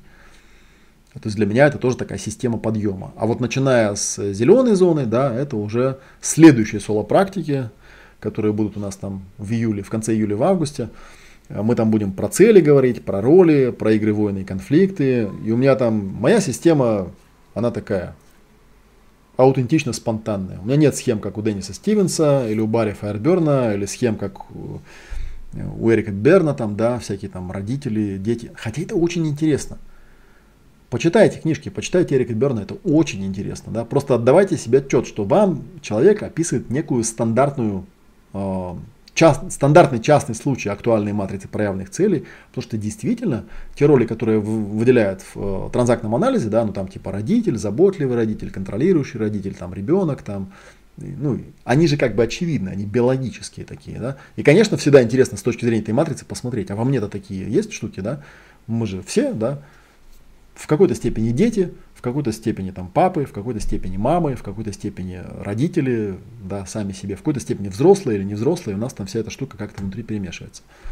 Вот, это очень интересно посмотреть. Но понимать, что от прочтения таких книжек, как бы, да, вряд ли что-то в вас сильно изменится. Потому что прочтение требует практики. Вот, а я ну, у меня свои там есть какие-то теории, понятное дело, но я свои теории стараюсь вот ограничиться в рамках подобных прямых эфиров, как бы, да, рассказал теорию, а потом говорю, а теперь, ребята, приходите к нам на практику, как бы, да, потому что если вы не будете практиковать, то, ну и что вы будете тогда делать? Вот, поэтому, как бы, давайте к нам, заходите в клуб или заходите на выездные тренинги, да, там будет прикольно, там будет интересно, там на все эти вещи можно посмотреть с практической точки зрения, а не с точки зрения там, да, этих досужих разговоров как чего.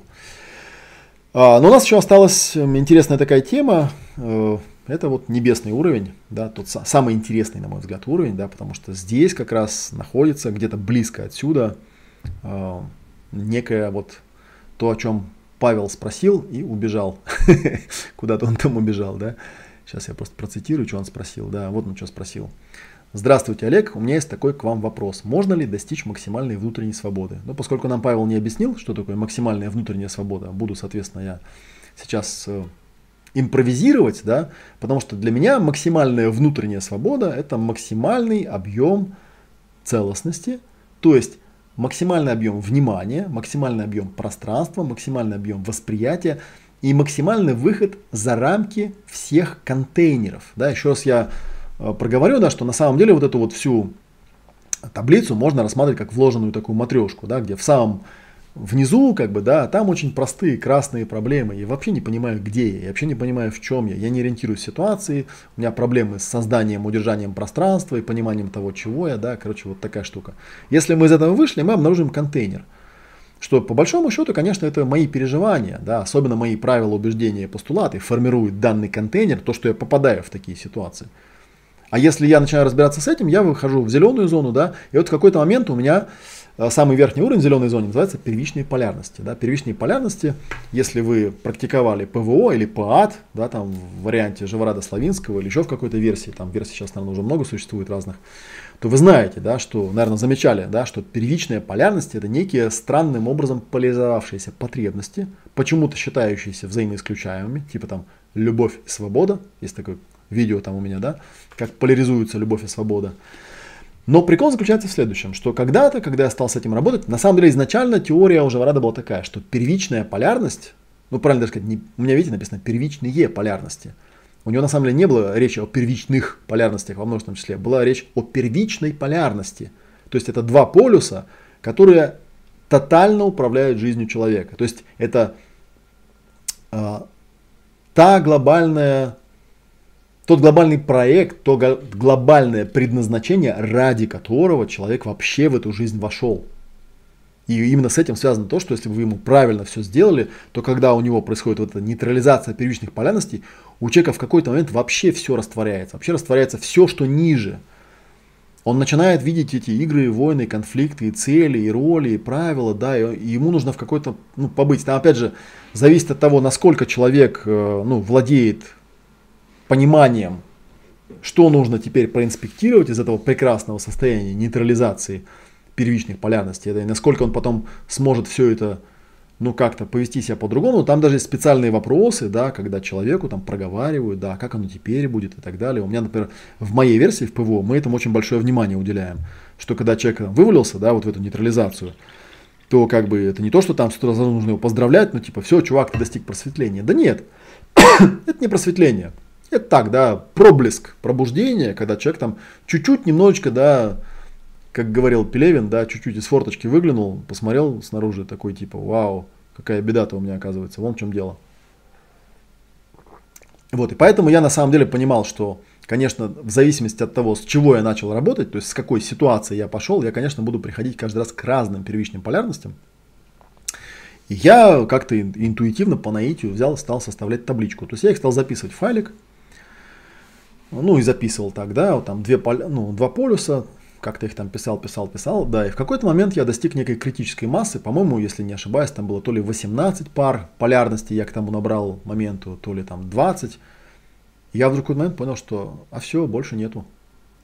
То есть вот как бы, да, мой диапазон, да, он состоит из вот этих полярностей, причем Каждую, каждая полярность это такое своего рода, ну как ощущение, да, своего рода такая вибрация, что ли, можно сказать, как ее можно описать, да, это как вот в спектрах бывает, да, такие, эм, ну как бы линии определенного цвета, но это я уже там свою физику вспоминаю, да, что там, это можно описать, может быть, как эмоции, но это будет слишком примитивное описание, да, там, любовь это определенная вибрация, я не знаю, там, да, улавливаете, что вы, что я имею в виду, там, свобода это тоже, это такой какой-то это же не эмоция, да, это что-то такое, ну вот как настройка такая своего рода, да, там теоретически можно, наверное, там, если пофантазировать, даже приписать ей какую-то частоту, там, условно говоря.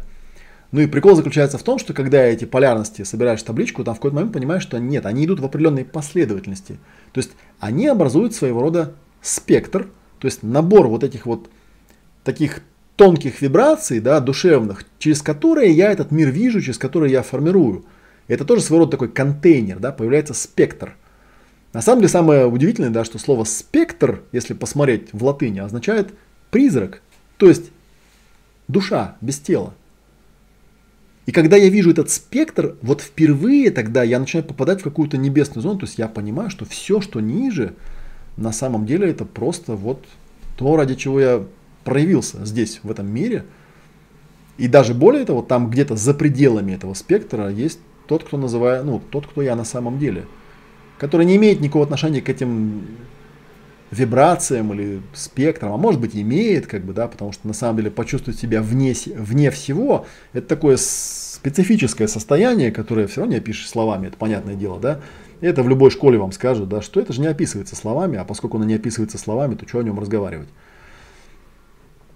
Просто есть такое состояние, когда человек на вопрос, кто ты на самом деле, вдруг, «А, да, вау, это что-то, что находится за рамками описуемого, за рамками того, что можно описать словами, за рамками всех этих спектров, за рамками всех этих первичных полярностей, далеко-далеко за границей там игр, войн, конфликтов, целей, ролей, э, убеждений, стандартных сценариев, переживаний, да, и всех этих ситуаций, да, когда я слопываюсь в точку, да. И по сути можно сказать, что да, глобальная цель для меня, вот куда приводят мечты, да, то, что было написано в заголовке, куда приводят мечты, куда я хотел бы, чтобы они меня привели, через те практики, которые я создаю для себя и которыми я делюсь с другими людьми. Я бы хотел, чтобы я мог с помощью этих практик, ну, более-менее как-то гарантированно и предсказуемо, беря какие-то конкретные ситуации, продвигаться от полной фрагментации до полной целостности. И вот эту шкалу я использую как, ну, как своего рода карту, что ли, такую, да, то есть я все время отсматриваю, да, вот в этой конкретной области сейчас, да, если у меня появляются какие-то ощущения неоптимальности, ощущения какой-то заряженности, ощущение какой-то блокировки, как бы, да, я всегда понимаю, что надо искать контейнер. Если это переживание, значит надо искать стандартный сценарий. Если это сценарий, значит надо искать постулат, который в основе лежит. Если это постулат, надо искать, что за роль сейчас активировалась.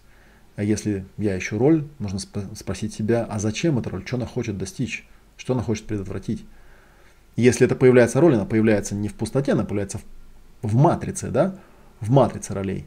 Как я говорю, там, даже вот в транзактном анализе там есть такой ну, стандартное описание, да, когда типа, как там, жертва, преследователь, спасатель, да, как только э, я надеваю на себя роль жертвы, то есть считая, что внешняя ситуация со мной несправедлива и как-то меня там со мной что-то делает, да, у меня все люди распадаются абсолютно точно на две категории, все остальные меня не интересуют, это либо преследователи, то есть те, которые это мне делают, вот это нехорошее причиняют мне, и какая-то другая категория, от которых я ожидаю, что они меня будут спасать. И, соответственно, у меня возникают претензии к тем и к другим, потому что к преследователю я обвиняю во всем, да, он негодяй, он сволочь, он что-то от меня хочет, э, как-то со мной там, да, что-то сделать, а спасатель спасать должен, да, если спасатель меня не спасает, то я очень быстро для него преследователем становлюсь, ты что меня, сволочь, не спасаешь, как бы спасать тоже должен, там, да. Так вот это вот, да, очень такая интересная штука, что если так вот походить по этой шкале и понять, что я в, каждой конкретном, в каждом конкретном случае, я понимаю, что если я надеваю роль, значит я уже в какой-то игре, просто я ее не вижу. Если я надеваю роль, у меня есть какая-то цель, даже если этой цели вообще ни хрена не осознаю – Роль это навязчивый неизменный шаблон поведения. У него всегда есть цель, потому что роль это точка зрения, принятая с намерением добиться определенной цели. И то, что эта точка зрения была принята не мной, и хрен знает когда, а я просто через 15 промежуточных точек ее скопировал, не избавляет меня от того, что эта роль автоматически по формуле быть, делать, иметь приведет меня ровно туда, куда эта роль приводит. И если я этого не осознаю, то ну, мне же хуже. Да, я могу отыгрывать эту роль сколько угодно, изображать себя там воина равновесия, да, но ведь важно не это, важно посмотреть, куда эта роль приводит, и нужно ли тебе туда. Да, и в какую игру она на самом деле играет, да, и в, какую, в каких рамках, в каких столбиках первичных полярностей она находится, да, и вообще входит ли это в твои планы. Ты вот когда в этой вселенной воплотился и проявился, как бы это то, ради чего сюда пришел, чтобы играть вот в это, вот в это вот играть пришел ты, да, вот в такую херню, на самом деле, ну как-то да, как-то печальненько. Поэтому как бы Хотелось бы, конечно, чтобы мы были немножечко более целостными, да, чтобы у нас все-таки вот эта вот шкала работала, помогала нам осознавать какие-то вещи, которые э, помогли бы нам продвигаться, да, снизу вверх. Ну, для меня, я, собственно говоря, вот видите эти ссылки, ссылки, ну ладно, там ссылки эти есть, уберу их с экрана, чтобы не мешали. Для меня то, что я делаю, оно в значительной степени, да, периодически я эту шкалу, ну, как бы сейчас, видите, она уже такая у меня шкала она устоялась, она как-то раскрасилась, а был период, когда я ее вот как бы собирал, компилировал и думал, а куда это все интересно для меня движется, могу ли я вот во всем, что я делаю, увидеть какую-то глобальную структуру, как бы, да, куда это все ведет и что лично я хотел бы для себя в этой системе увидеть, да, может ли эта система привести меня от полной фрагментации к полной целостности, или это как бы, или это фуфло какое-то, да, которое там, ну я не знаю, чем там психологи занимаются, ремонтом жизни там каким-то, да, типа туда-сюда, пятое-десятое. Есть же куча школ, да, которые просто на одном на чем-то циклятся. Одни говорят, да, давайте сценарий пропишем, типа все будет понятно. А другие говорят, да нет, там, типа, давайте а, с убеждениями поработаем, да. Вот, и, кстати, вот чем Вадим Немчок интересен, да, что он как-то вот в ту сторону, да, двигается. Он понимает, что тут, конечно, все чуть-чуть посложнее. И есть более высокие уровни, более высшего порядка контейнеры, да, которые всей этой фигней управляют. Потому что, ну, я иногда, знаете, вот, наверное, последнее, я сейчас посмотрю, что там мне за вопросы написали в чате, да, последнее, что я скажу. Я иногда людям говорю, вы знаете, когда вы начинаете двигаться по какому-то пути, да, а это без сомнения путь духовного развития, то, к сожалению, есть такая беда. Она заключается в том, что если вы сделали первый шаг, то вам придется идти до самого конца. Потому что иначе вам станет хуже. Потому что лучше вообще, это как, знаете, как в «Матрице». Помните, там был такой персонаж, который агентам говорил, типа, хочу быть богатым, счастливым и ничего не помнить. Как бы, да, к сожалению, такая кнопка отсутствует. Потому что как только вы начинаете этим заниматься, да, вы понимаете, что, блин, это огромный-огромный путь, это не то, что там, да, я там пару курсиков освоил, там, как зарабатывать деньги, типа, и типа все, и стал счастливым, заработал все деньги, да, как в том анекдоте, да, что типа, если у вас в жизни есть какие-то проблемы, да, то нужно просто стать очень богатым, вот, и тогда у вас не будет никаких проблем, просто вот станьте очень богатым, и все. И вот многие люди, они так к этому относятся, да. Вот сколько мы там опросов проводили, да, что всегда самая актуальная тема для людей это что? Это деньги. То есть много людей, даже там вполне взрослых, вполне самодостаточных, искренне верят в то, что, ну, типа, да, если я там сейчас вот бабло заработаю, как бы, да, то сразу все мои проблемы решатся.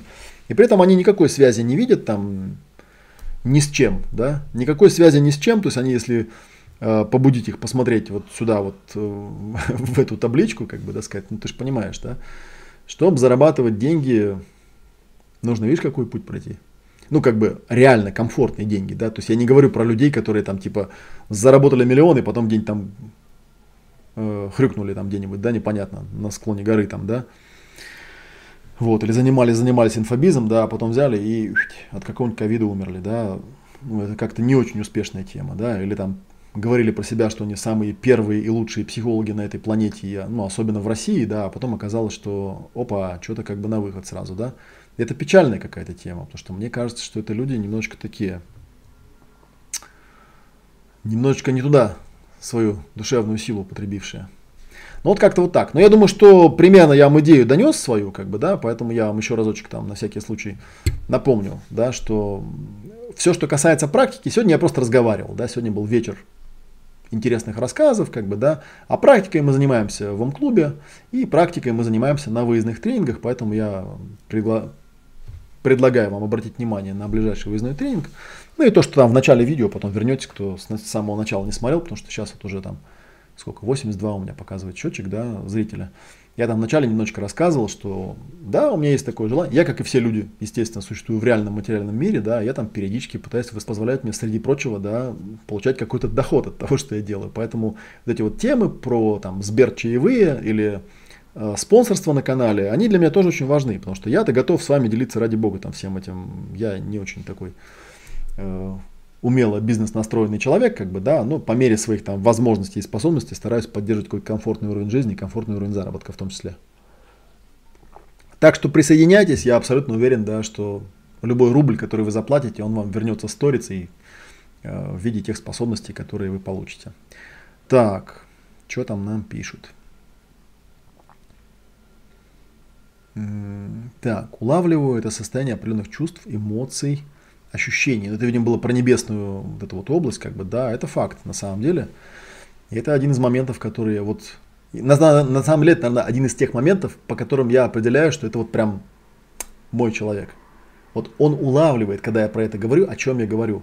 Потому что каждый из нас в каких-то небольших, несложных областях жизни, он, конечно, по этой шкале проходил, да, есть области, в которых у нас достаточно целостно мы к ним относимся, да, и бывает такое, что реально про человек умеет очень хорошо зарабатывать деньги, да, при том, что у него в других областях жизни там вообще он никак не продвинут, ну вот деньги он зарабатывает легко, то есть у него по этому поводу полная целостность, он понимает, что хочу заработать денег.